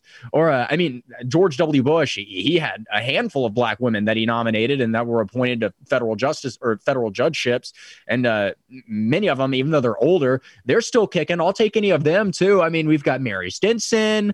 Uh, oh God, what's I think there's a Vanessa Bryant, not like Kobe Bryant's wife, but I think there's a Vanessa Bryant also that that has some pretty good credentials behind her. So yeah, I mean, any of those four women, let's let's go with them. Let's go with them. They'll vote the way I want, and they fit your criteria of black woman. Let's do it. Yeah, unfortunately, some of the names that were immediately floated out there were, you know, people who aren't even judges or lawyers. They're just black women and radical progressives. Uh, people like Stacey Abrams' sister, who's equally as no large. way. Yes. Who's e- Oh, I didn't see that. so who would give her a run for her money at Golden Corral, and, and then even people like Kam- Kamala Harris, who uh, you know it, it kind of sets up a scary equation here because one of the things people started talking about, you know, we've been talking about Hillary Clinton trying to stick her neck back into politics for Oh, like the that last couple comment months. just made me think of Hungry Hungry Hippo, the game. Well, y- you're not too far off. But but by pushing someone who number one hates her job, number two is doing horrible at it, number three Joe Biden can't stand Kamala Harris into a nomination for the Supreme Court, former Attorney General of his state, you know, a lawyer, this, that, and the other thing. Who knows if she can get confirmed? That would open up that VP spot for Hillary to go into. Worst case scenario, 25th Amendment, Joe's gone. Who knows who she would nominate for the VP? And there you go. You have like Dr. Evil back in the Oval Office and uh, not as a wife.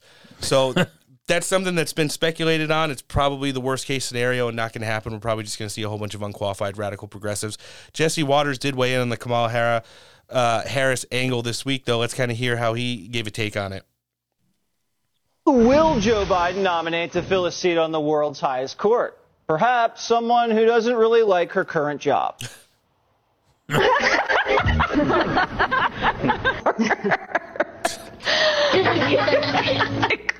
What do you want to know? Well, I want to give you. I want to give you the. Op- well, the media wants to know could this be Kamala's ticket out of the White House? Is there any scenario in which the president would select his vice president Kamala Harris for the Supreme Court? Again, I'm not going to speak to uh, any considerations, preparations, lists, um, and as we've stated earlier, and you heard the president say, uh, it is there's a long history of Supreme Court justices determining when uh, they may retire, if they retire, and announcing that. Doesn't make Uh, and we're going to uh, that remains the case today. So if Biden pulls the trigger on Kamala, lifetime appointment, she'd side with Sotomayor every time. Then you tap Mayor Pete as the first gay veep. Media loves it. You're checking boxes. Or am I dreaming? Probably. Oh, Mayor Pete. Remember, he, he's working right now to make, he, he wants to, as the, uh, as the transportation secretary, make sure that. Is he still on maternity leave? By the end of his term, well, no, not end Or of his term. I'm leave. exaggerating, right? He, he would like to see zero vehicular deaths nationwide. Say what? Way to set that bar super high and completely unattainable. You heard that this week, Alex? they I didn't hear that, but it's the same bar they set with COVID. The Yeah, original bar they set with COVID was z- absolutely no more COVID transmission. It must be eviscerated from the planet. It's just a totally unreasonable goal to set from the beginning. Also, sidebar: Jesse Watters, perfect for that slot. I'm so glad they picked him for that show. he's been killing it lately, and with you know his his first week uh, numbers out, and he's he's easily surpassing three million per show right now. It seems like he's gonna fit in well there. I always thought he was kind of uh, you know, someone that kind of had to live in the Fox News parameters, even though he he tended to uh, do his research outside of it. And I think now, you know. Way more mature, married, settled down. He wants to get into a show and build a name for himself, even more than he already has. I think he's going to do great in that time slot.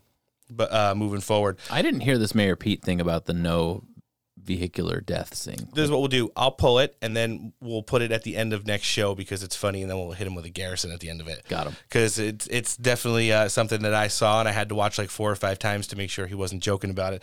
Get in, get into like the nitty gritty of this though. Joe Biden introduced uh, Justice Breyer yesterday in, in a presser. Let's hear a clip from uh, Joe and what he feels on the Supreme Court nomination pick.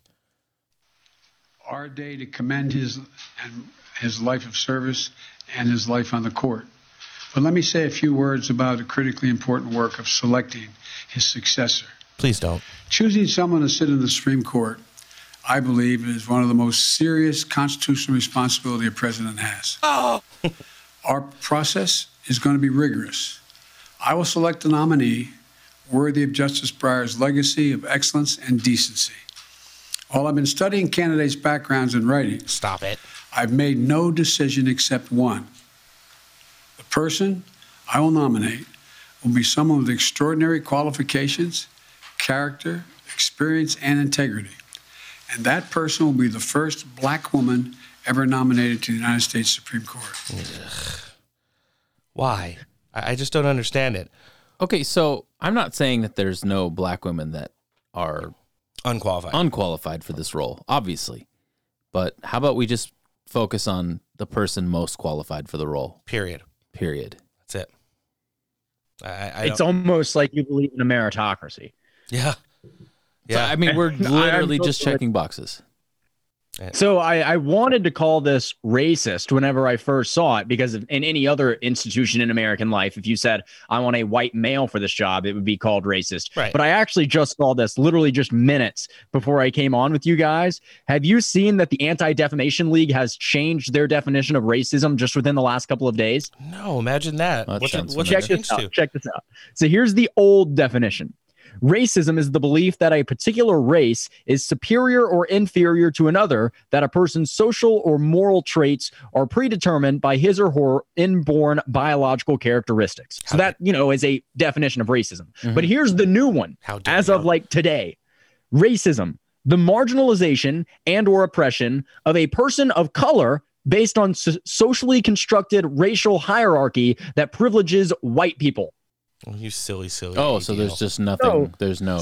Yeah. So if you dare say that there's any type of racial prejudice and maybe racism going on in the Supreme Court pick, just know that by definition, according to the Anti Defamation League, you are wrong as hell.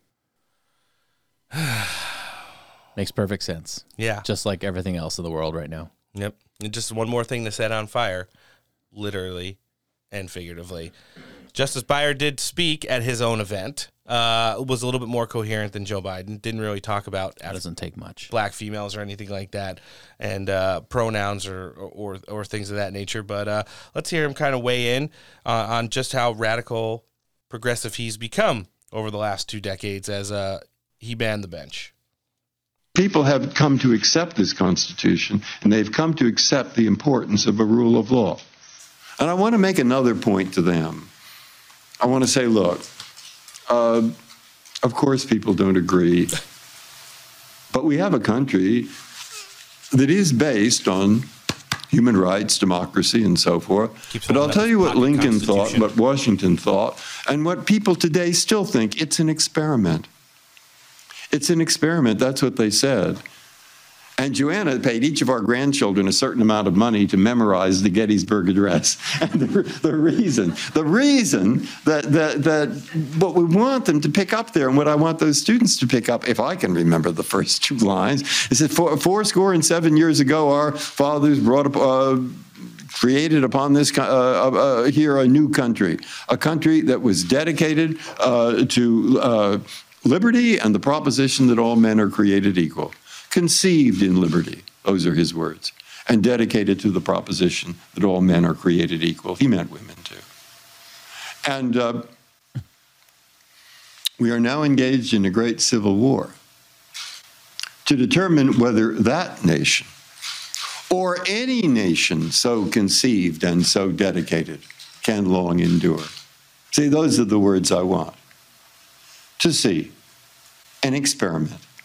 And that's what he thought. It's an experiment. And I found some letters that George Washington wrote where he said the same thing. It's an experiment. That experiment existed then because even the liberals in Europe, you know, they're looking over here and they're saying it's a great idea in principle, but it'll never work. Uh, but we'll show them it does. That's what Washington thought. And that's what Lincoln thought. And that's what people still think today. And I say, well, I want you, and I'm talking to the students now. I say, I want you to pick just this up. It's an experiment that's still going on. And I'll tell you something. You know who will see whether that experiment works? It's you, my friend. It's you, Mr. High School student. It's you, Mr. College student. It's you, Mr. Law School students. It's us, but it's you. Oh. It's that next generation and the one after that. My grandchildren and their children. They'll determine whether the experiment still works. And of course, I am an optimist and I'm pretty sure it will. Does it surprise you that that's the thought that comes into my mind today? I don't know. But thank you. So, yeah, you know, taking the founding fathers' words and twisting them, and then obviously our founding documents and, and kind of dissecting them into what he would consider an experiment. Listen, the experiment that George Washington and Abraham Lincoln talked about, and, and some of our other strongest leaders and, and, and founders of this country at the time, are not the people that he's talking about when he's talking about experimenting with your children. What he's talking about is this radical, socialist, progressive bullshit that's been going on for the last, you know, decade or more in the United States and the indoctrination of how crappy society has gotten today based off you know twisted verbiage like he uses there. I mean, I'm happy to see him go. Scared for what's going to come in because it can only be worse and younger. Um, Alex, you know, before we uh, cut with you, you got a hot take on uh, Justice Breyer's words there? I I don't know if I have a super hot take on it. I just I thought on whole the speech was actually relatively refreshing yeah. because I, you hear from both sides uh, all the time that oh uh, our is on the brink the country is falling apart it's failing unless you vote for me and it's very rare that you have somebody in political life today step up and say look I believe that the experiment will succeed and will continue. And I do have optimism for the country. I thought that was actually a bit of a breath of fresh air. On the flip side of that, though, it's always difficult for me. I love hearing people talk about their value of the Constitution because I value the Constitution. I consider right. myself to be a, a, a textualist when it comes to the Constitution. But it's really difficult to me to hear someone talk about how much they value the Constitution, while at the same time, I know that you abide by the the belief that the Constitution is a living, breathing document. Yes. It's not. And whenever you say that it is, what you're really saying is, oh, this is just a bunch of words on a piece of paper, but it's living and breathing. So I can basically manipulate it to say anything that I want it to say anytime. And if that's what you believe, which based on how he's ruled, that is how what he believes, eh, you don't give a damn about the Constitution. So it sounds good when you say it, but I just know that you're lying to me because what you're saying is not what you've done in practice. Yeah, it's a it's a really excellent point, and, and, and definitely I take that as a hot take. I mean, you know, to hear Justice Breyer go up there and talk about his life accomplishments, and you could really see him gushing with how proud he was of, of, himself to, to do the things that he's done in this day and age. We've, we've seen, you know, he, he was obviously practicing law all the way back since like the, the civil rights era, and then when he became a Supreme Court justice, uh, in, in, in you know years down the road from that, he took some of the things that he lived through and worked through and, and applied them to the court. And listen, there's two sides to every coin. It's the, the, the you know conservative, and then there's the little bit more liberal, but it's it's one of those things that I fear because of what goes on at the schools now, what's being taught in the schools now, and, and when he starts to reference those things, it probably may not be like a uh, cognate remark, but I just look at it as kind of like a warning that you know some of the things that they've experimented with and changed in regards to the children, the education system, critical race theory, and all this other stuff is really going to. Uh, good thing he's not going to be around to see his grandkids grow up because they're going to probably have to go through some real serious shit before we get this country back on track again. Well, it's like we're indoctrinating children at a much younger age. Yeah. We'll, we'll continue to track this. And, you know, this isn't really something that, listen, a Supreme Court justice stepping down, getting ready to retire is major news. That's why we kind of painted a little picture for our listenership today. However, until they really get into the selection process and then head into some confirmation hearings, it's kind of going to be like a you know non-reportable. Because the way I look at it, Breyer already said he's not stepping down from the bench until somebody is confirmed. So we know we'll circle back to this at some point in the next eight and a half months. But uh, you know, something I also hope we get to circle back with is Alex Abernathy, who came and joined us today to do the news and has been absolutely amazing. Thank you for joining us. Dude, you guys are awesome. I'm gonna have to get one, if not both of you, on my show sometime soon. We'd love to do that. Yeah. You know, that'd, that'd be great, and uh, we'd, we'd be more than happy to join you on an on an episode and uh, let the great people in uh, Tennessee hear our voices. Um, why don't you let all of our listenership know who don't already listen to you on the radio, follow your podcast or or social medias where they could find you, and uh, we'll live link it in the show description for you today. Yeah, for sure. You can find me on social media, Instagram, Twitter. It's at TN Anchorman. If you want to listen to the show, it's not all Tennessee stuff, so you don't have to worry about that. Actually, what we do is we take the radio show every day and divide it up into two separate podcasts. So one is only the national stuff, so we can kind of reach a big audience with that, and then one is only the Tennessee stuff. Uh, so if you just search my name, Alex Abernathy, in your favorite podcast app, both of them pop up. One is specified Tennessee, one is specified national. So you can just hit and subscribe that national one and you'll get a it's about 20 minutes a day of national coverage and so yeah five days a week 20 minutes a day we get you caught up and we get you the uh the conservative perspective of what's going on in the news nice Yeah, that sounds like uh, something really that uh, our listenership should should be checking out. And uh, like I said, we'll live link in the show description today. We've been sharing some of your stuff on social media as of late, and like I already mentioned, we, we were looking forward to having you back. This is the uh, host of the Alex Abernathy Show, Mr. Alex Abernathy. Thanks for joining us on this Friday edition of Steak for Breakfast. Thanks guys i appreciate it All right, joining us again today on Steak for Breakfast, one of our favorite guests. He's the host of Red, White, and Truth. He's also a uh, House representative candidate in the midterm elections, running in New Jersey 4. We all know him and love him, Mr. Mike Crispi. Thanks for joining us today on this Friday edition of Steak for Breakfast. Oh, what's going on, guys? And it's a Friday Friday night edition.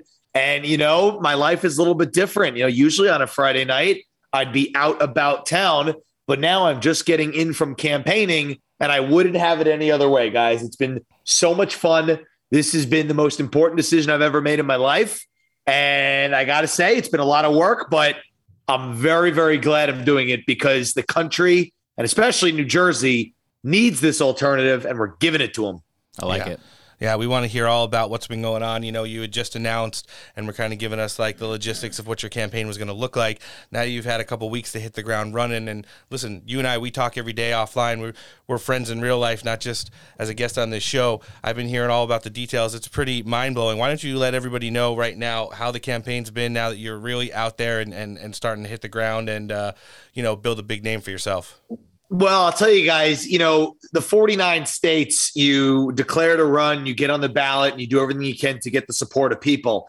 Uh, New Jersey is actually the most unique for those out there. New Jersey is the most unique state in the country when it comes to primaries. It's literally a primary within a primary. What do I mean by that? What that effectively means is that you have to gather support from what's called the county committee. Now, there's county committee in every county across the country, but in New Jersey, they hold in a special a special amount of weight because the county committee, if you gain their support, uh, then you qualify to run in what's called a county convention. The county convention nominates a candidate out as their endorsed candidate, and that candidate then gets placed in the first column primetime position on the primary day ballot.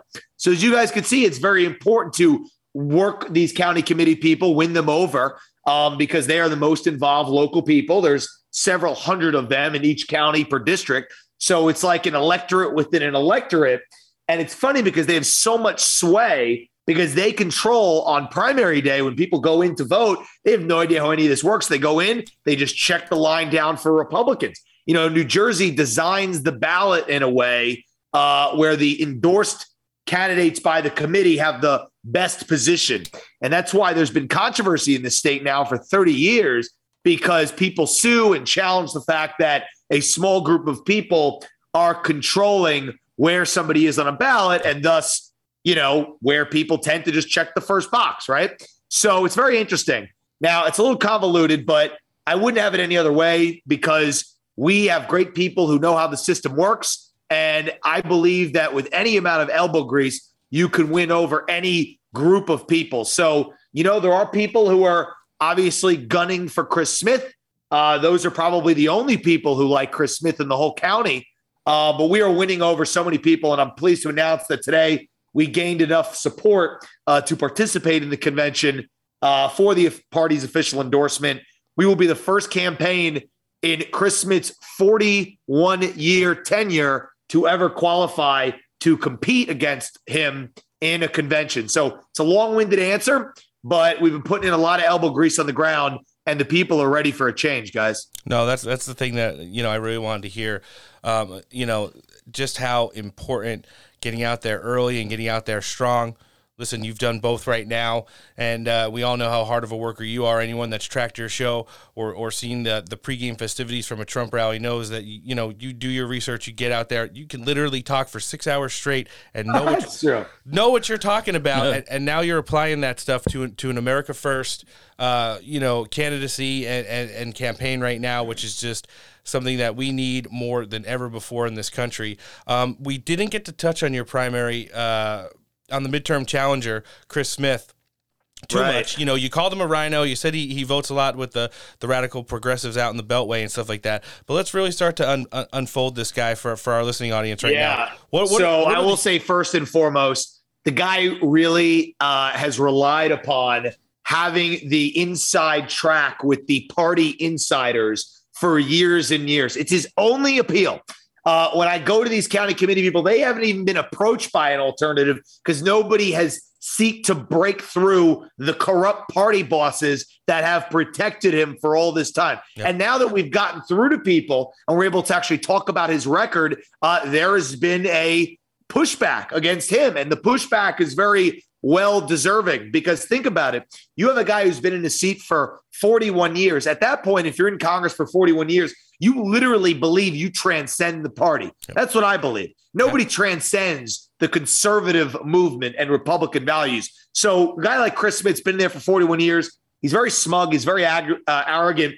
I know for a fact that he is very upset that we have gained the support and we've qualified to run the convention. I've heard through people who I've doors I've stopped at that his people are calling the houses every day, trying to strong arm them. He's nervous. He's worried. And he's trying to explain away his record. And you know what they say when you're explaining, you're losing. So he's losing on it because he can't explain the main points of his record. What are they? Uh, first things first, he votes for amnesty and to expand DACA. How can a Republican vote for amnesty and to expand DACA when just one state over in New York, illegal immigrants who have been in the country for 30 days now have voting rights, right? So why would any Republican capitulate to the left on amnesty and DACA when we see what the left does? They take it and run with it. So how could a Republican support that? First things first. Second, the vaccine database. Now, we rip on Dan Crenshaw for being a rhino, but I got to hand it to him because his defense of the vaccine database vote, HR Bill 550, I thought it was great because it helps my case. Dan Crenshaw was in an article, they were questioning him on it, and he was saying, oh, Republicans who are calling us out, Republicans are, who are calling out other Republicans for voting on this are grifters. Really, the co sponsor of that bill, HR 550, a Democrat from New Hampshire, said in her remarks, now her being positive because she's a radical leftist, this is a really good bill because it allows the government to be able to remind people when they need to get their vaccines and their shots. I'm sorry, what? Remind the people when to get their vaccines. Oh, it's so great. So thank you, Chris Smith, for voting for that. The people in the district do not like that either. Uh, next thing, he voted obviously for the infrastructure bill, which caused a lot of these things. And he's been trying to explain away that a couple of million dollars went to something for the county. But what he can't explain is the 89% of the bill that went to the Green New Deal slush fund, things such as tree equity. That is the government funding uh, a, I guess, a survey, a study, or whatever research of where they can plant trees. So there is the most environmental justice brought to each and every area. What the hell is going on there? Additionally, uh, in that bill, uh, the, there was hundreds of millions of dollars that was funding the study of truck emissions at the ports of entry. How can the government re- reduce CO2 at the ports of entry? The ironic part is we literally have a supply chain crisis, but that's where they're putting money in. Yep. Third That's- thing that's how they're really is it gave the CO2 less. hundreds of millions. Sorry. That's how they're making the CO2 less. That's how they're making the scene. They're literally sitting there. So it's like they're they're perpetuating climate change. The next thing it did was it funded hundreds of millions of dollars to universities to study again all studies uh, electric vehicle feasibility for the tra- uh, campus transportation. So I can go on and on, but that's in the infrastructure bill. People don't like that. People especially don't like the fact that this guy uh, votes for a national gun registry and is the most anti Second Amendment Republican probably in the entire country. He put the cherry on top with the fact that he votes to uh, strip other Republicans of their committee assignments, like Marjorie Taylor Greene. And he lives in Virginia. His kids get in state tuition at Virginia University. So he's stealing from the taxpayer in Virginia. And then he calls himself a conservative and calls himself a New Jersey resident. None of that is true. And as the people find this out, guys, he is done. No, I mean, when you just look at the logistics there and how, how well of a picture you paint, I, I would have to think just based on how long he's been in and his age, in addition to how you've blatantly pointed out where he lives and his voting record, that there is just no way that he's up for this fight, period. Well, he's he's fighting really hard. I mean, he, he again, people like that, they have an intoxication with the power. You know, you ever it's like it's like a drug addict. Okay. He is addicted to the power. Nobody wants to do a job for 41 years. Anything. No one wants to do a job for 41 years. Chris Smith has been in Congress for 41 years. How is that even possible? How could anybody even want to do that? Right? That's not how nothing it was intended. But he is drunk on the power and he does not want to give it up. So even after 22 terms of Congress, he just wants more and more and more. He's going to die in the seat probably if he had it his way. That's not the way that the founding fathers intended it to be. And I want to do it their way. Serve a couple terms, step back, and go do something else in society. How the government was supposed to be, right? Yeah. So, long story short, you know, this guy is uh, is is obviously uh, looking to corral the local establishment in his corner to fend off a real challenger. He's obviously getting more money than ever from his special interests, big pharma, organized labor PACs, etc. It's the only place he raises money. He doesn't raise money with the grassroots. And he is going to obviously strong arm uh, local officials and does and do what he has done for years and years and years, and that is trade influence at the top. It's the only way that he can survive, and it's not the way that elections were intended to be. But we're just going to keep fighting. We're going to keep spreading the word, and as we spread the word every day, we win more and more and more. I, I, I completely agree, and I see it starting to uh, materialize right now. Mike, what's up next for you as you, you take the next steps to kind of get even further into your campaign? The time is very short in regards to now, and, and the elections were, what, nine and a half months away before people are going to be casting their ballots. I know you said there's some primary stuff going on in New Jersey, but what are the next steps that you're going to be taking to kind of ramp up this campaign? Well, um, you know, we gotta, you know, we gotta, we have these conventions that are to come up, which are going to be excellent. I mean, yeah. it's just, it's just just part of the process. It's going to get a lot of support out, a lot of grassroots. Addition to that, we're going to uh, start sending out, doing all the things the campaign does, right? Sending out mail, uh, going to be knocking on doors, going to be making phone calls, going to be visiting people, going to be raising funds from the grassroots, not from special interests. And most importantly, uh, you know, hopefully Chris Smith will agree to a debate. I don't think he ever will, but hopefully he will. And in which time we would love to debate him but we're just going to get out everywhere as much as possible. Our campaign is the only challenge to Chris Smith that is actually doing these things that a serious campaign challenging an incumbent would do. Mm-hmm. We're the only one. So, you know, I hope that as the endorsements come, as we get more support from America First folks around the country, uh, that you know the America First wing will realize the right thing to do is to coalesce around our campaign. Again, the only serious, credible, and well-funded campaign in the field right now and get behind us. And that way we could do what's right for the country. We could answer President Trump's wishes, is which is to have a bold, smart America First challenger to take him down and then do that, take him down. So we got a long way to go. We're really excited, but um, you know, I don't think we've even uh, we've even started yet. I mean, it feels like it's just every day in a campaign is like organized chaos, and that's a good thing. But as long as we win every day, day by day by day, new voters, new people in the community who are going to tell their friends about it, then we're going to win. And that's what we got to do. No, I definitely uh, see it starting to materialize right now. And listen, if anybody's going to go out there and work harder for the people in New Jersey, try to find somebody better than Mike Crispi who's doing it right now. Mike, we want everybody to start uh, and continuing to donate to you, sharing your social medias, getting involved with your campaign. Why don't you throw out your socials there and we'll live link them in the show description like we always do.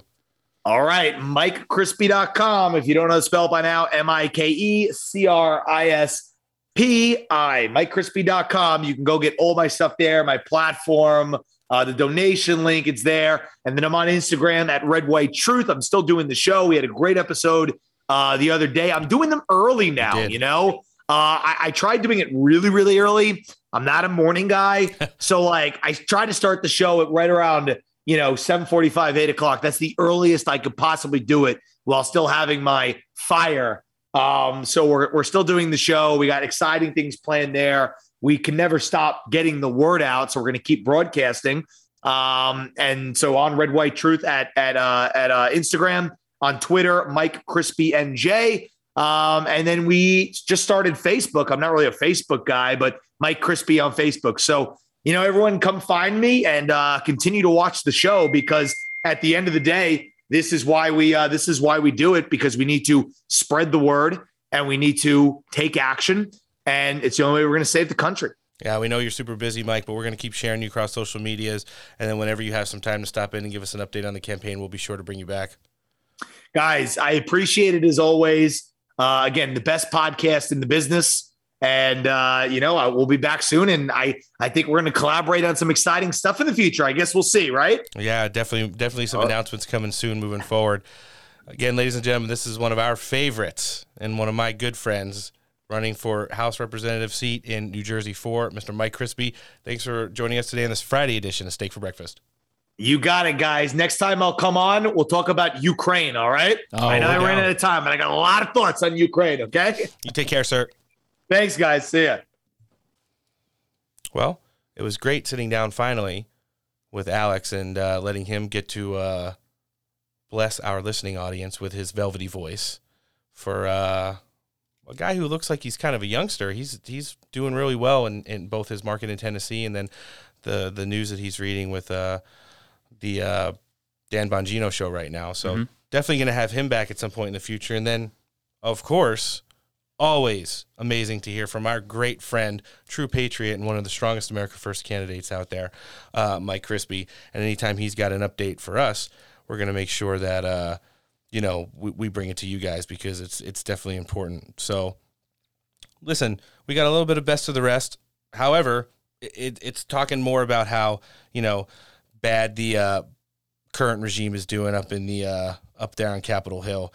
We do have some uh, you know negative press that that's that's been circulating still. CNN, I'm telling you, they're taking a big step back. We've already had, you know, that clip that we played today that was scrubbed from the internet in our first segment of uh, Jake Tapper uh, breaking news yesterday in regards to the leaking of the Ukraine phone call, and now we had yesterday. I saw, you know, that they can they conducted a poll recently about Joe Biden's poll numbers, and regardless if you want to say if it's in the low 40s, the high 30s, or just flip those numbers around and bring them all the way down to like 10% approval rating. Here's what CNN's playing for their uh, viewing audience right now. poll says Biden's overall job approval rating at 42%, and that includes a new Monmouth survey that says only 30% of Americans think that President Biden is very concerned with the economic well being of average Americans. Pretty horrible, right? I mean, can't not agree with it. No, and and, and when he talks about you know the the economy and how much it means to Americans and how much they think Joe Biden cares about it, uh, he- here's an inflation related clip also from CNN. Inflation is a giant and ugly problem. Today's economic report shows that consumer prices rose by 6.5% in the fourth quarter alone. I want to give you some context on that. That is more than three times greater than what we saw before the pandemic began. And it is the biggest increase in prices since 1981, the time of stagflation. And for the millions of Americans Thanks, Peter who are living paycheck to mm-hmm. paycheck, it is a problem that cannot be overstated. When milk doubles in price, that's a problem. Gas prices are up 50%, yes, from pandemic lows, but that affects people. Prices for used cars up 37%, and other food staples. I mentioned uh, an anecdote about milk, but meats, poultry, and fish up 12.5%. And uh, If you we could find them. in the real world, we all know that it's everywhere. I should it's sell my truck. So yeah, that, I mean that's some frustration coming from the people over there at CNN. 1981. Yeah. That's a fucking Yeah. decent amount of time. It sure That's is ridiculous. That's that's definitely definitely a blast from the past and not one that anybody wanted to see. Now, in addition to the news kind of flipping script on Joe Byron and uh, Mr. Joe Byron. Mr. Basements right now. You've also seen some of the bigs in the Democrat Party kind of walking themselves back from him as well. You you you'll, you'll have the the dead enders that are stuck there in the House and Senate that are going to be with him until the day he's you know removed from office. But you have all of these speaking events. We had one in Georgia not too long ago. He went down to talk about the voter integrity bill right before it was killed. You had Stacey Abrams say, "Sorry, confliction of uh, scheduling. I, I I can't make it, and I'm hungry." And she's very hungry. But then you had some of the top Democrats in Pennsylvania where he was going, Scranton Joe, heading back to Pennsylvania today, talk about infrastructure.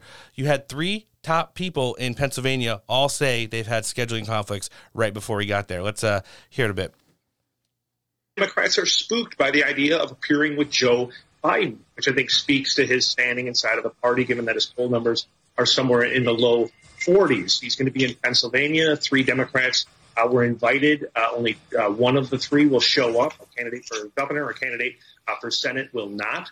When we look at social media in terms of people talking and, and about their alignment with Joe Biden, you're seeing a lot of these uh, candidates in competitive races not wanting to be Biden Democrats. Uh, one reporter asked uh, uh, Steny Hoyer, the number two House Democrat, should people run as Biden Democrats? And he said they should run as Democrats who deliver. So, not a ringing endorsement for saying you're a Biden Democrat. The reason that this matters is it just speaks to his power right now uh, politically. People want to be next to a winner. They want to feel like they have the route to strength.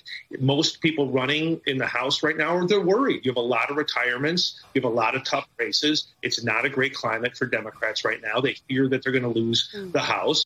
And they most certainly are and going to lose the Senate as well. What do you think goes into that that fear narrative that, you know, want that makes Democrats not want to cuddle up to uh Mr. Robinette basements. You know, is it is it one of the things where he's gonna make these awful references and uh, forget people's names and do things a la this?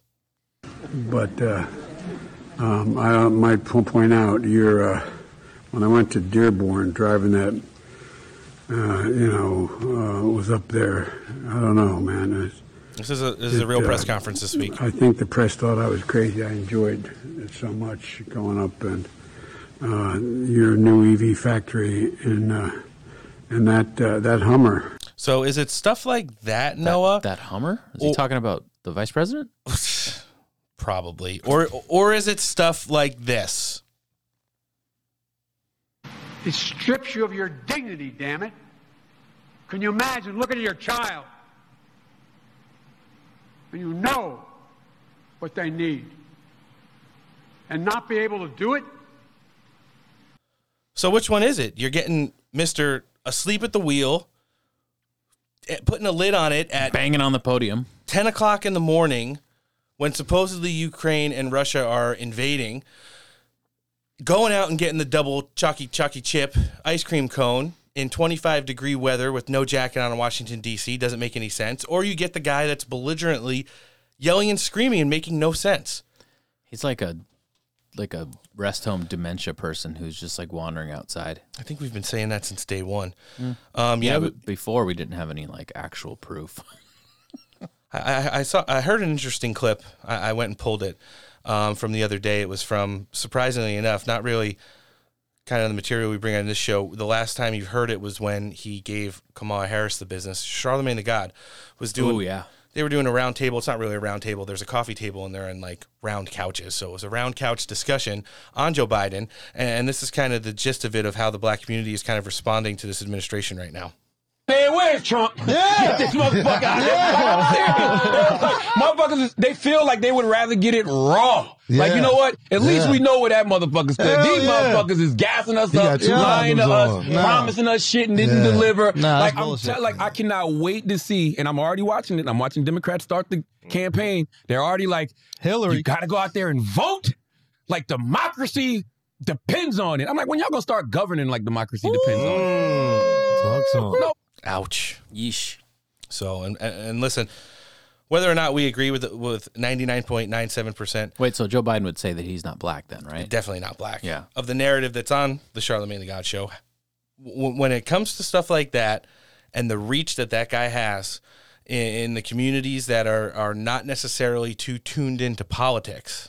Um, they're bringing it in because if those guys are feeling it, and you know they all live extremely comfortable lives as celebrities, then just imagine how much the uh, blue collar men and women who are working in a lot of those urban areas across the country are really feeling it with inflation and all the taxes and you know all, can't find jobs and all the stuff that's going on in this country. Well, right that's the thing with this. It's it's crept up to the point where it's affecting the affluent and quote unquote normal people, not the peasants. Yeah, and uh, apparently in this economy right now, I was a peasant. Well, we can all identify as peasants right now. I mean, are you technically a peasant if you have the money to buy stuff, but then you go to the store to buy it and it's not there? And, and the only people that can get it? No. Okay, so if you can't buy chicken, is it the elites only eating it? You kind of feel like there's a, a caste system being set up and uh, you know implemented un, under this economy and under the Biden regime. So it's one of those things where moving forward, as we round up here this episode of the show with a good clip, as if that that one wasn't spicy enough. Donald Trump, in addition to joining Glenn Beck and I believe Sean Hannity this week, was out on the golf course. You know, he's not running for anything right now, and he's warming up to do an amazing rally in uh, Texas this weekend, which we will cover fully on our Tuesday edition of Steak for Breakfast podcast. However, he was uh, making some comments that I think a lot of people would probably enjoy. Let's hear uh, some of the commentary he gave before he teed off here. You're so lucky, to, lucky to be one up. Lucky. We'll be lucky if we're up. We got it. We got Oh. First on T, 45th President of the United States. 45th and 47th. 47. Yes. I love that. Mr. Donald Trump. Legend. What do you think? I like it. Listen, I mean, does that does that uh, count as officially coming out as running? Does he have to start paying now? Don't let the uh, the election appropriations committee hear you say that. They'll probably try to try to hem him up with that. They're going to try and hem him up any way we can. Listen, we still have January 6th. We ho- still have that radical communist attorney general in upstate New York trying to prosecute him and his family for everything. And believe me, if you think that uh, Donald Trump's going to go around the country right now doing Save America rallies for all the America First candidates and just skip right into either uh, Speaker of the House for 100 days and then the campaign, or King making the Speaker of the House after the midterm elections and then jumping into the campaign, consequence free, problem free, issue free, scandal free. Get ready for it. You know, they probably got some tricks up their sleeve. I saw today, um, there was an article out. I didn't get to read what the specifics of it were. It had something to do with overturning the 2020 presidential election. It was a written but not signed executive order. And now they're looking at like legally, how can they pin this on the president, even though it was never initiated or signed into power. It was something that was presented. They're they're uh, speculating that it was done by either like Sidney Powell, Jenna Ellis, Mike Lindell, etc.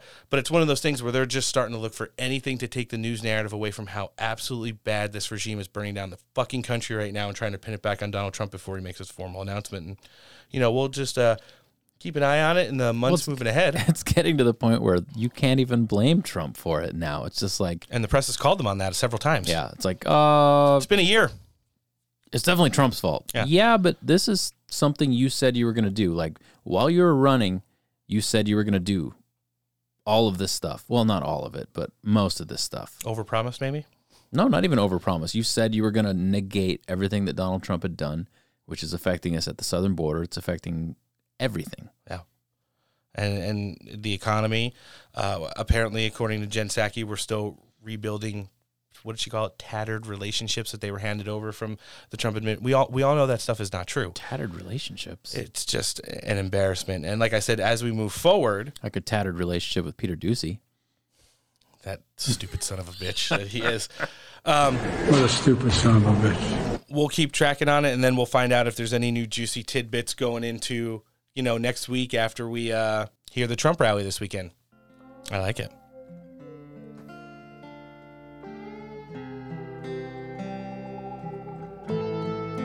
Friday edition in the books. Not too bad. A little later in the day than you're going to be getting steak for breakfast, but that's okay. Mike Crispi went to bed.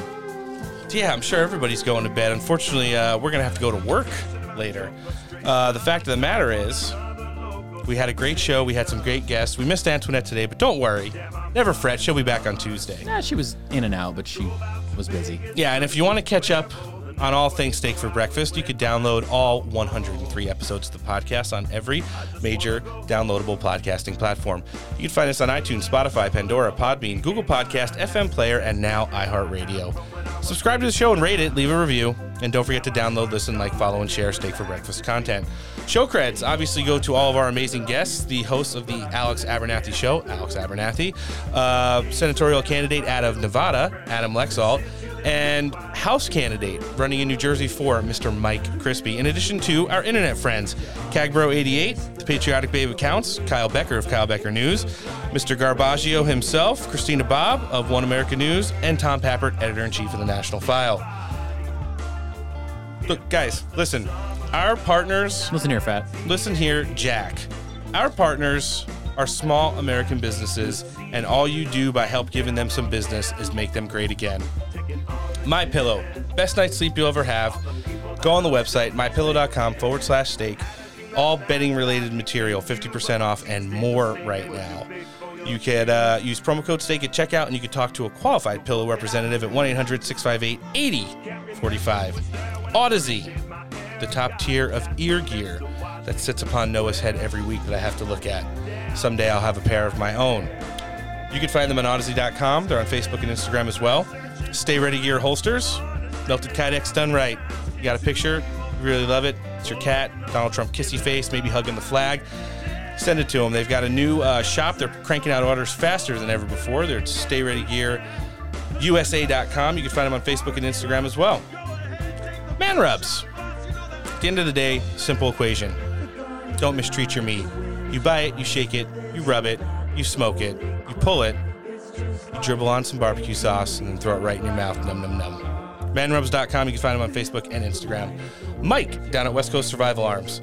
Firearms needs taken care of. He's got ammo. He's amazing to work with. WestCoastSurvivalArms.com is the website. The phone number is 619-870-6992, and you can talk to him on Facebook Messenger. Mediocre Medic for all our first responders. They love Mediocre Medic apparel, and they buy it at mediocremedic.com. You could also check out their Pretty Fire IG, and then the gold standard of Tactical Flare can be found at Dumpbox. Mark Joe Friday, inventor of the Zero Fuck Stuck. In case you didn't know, go ask them. They're on dumpbox.us. You can find them on Facebook and Instagram as well. Upcoming shows. Got a couple uh, lined up right now. We're still finalizing with a uh, few of our guests. We got uh, Kari Lake, gubernatorial candidate running in Arizona, joining us Tuesday. In addition to that, we'll have senatorial candidate and former governor of Missouri, Mr. Eric Greitens, joining us as well. Tony Cowden's going to be joining us next Friday. Believe it or not, Amanda Milius, hard reschedule again. She's working hard if you're following her on social medias. We're going to get her back end of February or first week of March. We're going to throw some guests in there between now and then to uh, make Friday one of our amazing shows as usual. The following Tuesday on the 11th of February, Miss Christina Bobb of OAN will be joining us to do the news. In addition to that, we'll have an exclusive interview with the Raw Egg Nationalists. And in addition to all of that stuff, we're going to have a New York edition of an America First roundtable featuring Desi Cuellar, AOC's primary challenger, running in New York 14, and Andrew McCarthy, who's running in New York 23. Darren Beattie will be joining us on the 15th of February, and we're going to have an exclusive January 6th related interview with him. Miss Marilee Staples, who's running in Georgia 6, Trump endorsed, will be joining us on the 18th of February. And on the 22nd, we're going to have a state exclusive. Robert Green, you might not know the name, but you may know the news story. Last month, Joe Biden fired and demoted a high ranking Navy officer. He's a commander. And uh, it was due to the vaccine stuff. He's going to be giving Steak for Breakfast his first ever interview. So we're going to be bringing that to you on the back end of February now. Friends of the Week Grand Old Memes, Dumbass Photoshop, What I Mean to Say, period in between each word. Sublime and Slime, Midnight Mitch, Hugh White memes, and Pubertos. Pubertos. Pubertos. There you go. I thought I was going to get a Garrison for that one. Oh. No, thank you. Guys, remember between now and next show, we ask you to do very few things. First of all, do your own research. Number two, start a podcast. Believe me, with all the edits know Noah's been doing lately, he can tell you it's easy as possible. You just cut it up and, and throw it at your computer, and you can make it happen. And then last but certainly not least, let's see what happens. We'll be back next week with episode 104 of the Steak for Breakfast podcast, where we're going to have gubernatorial candidate Kari Lake and senatorial candidate Eric Greitens.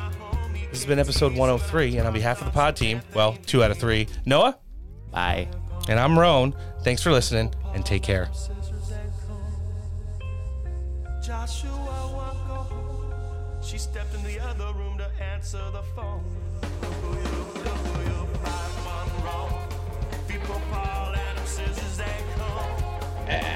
Am I to understand the Russian ambassador is to be admitted entrance to the, the war room? That is correct. He is here on my orders.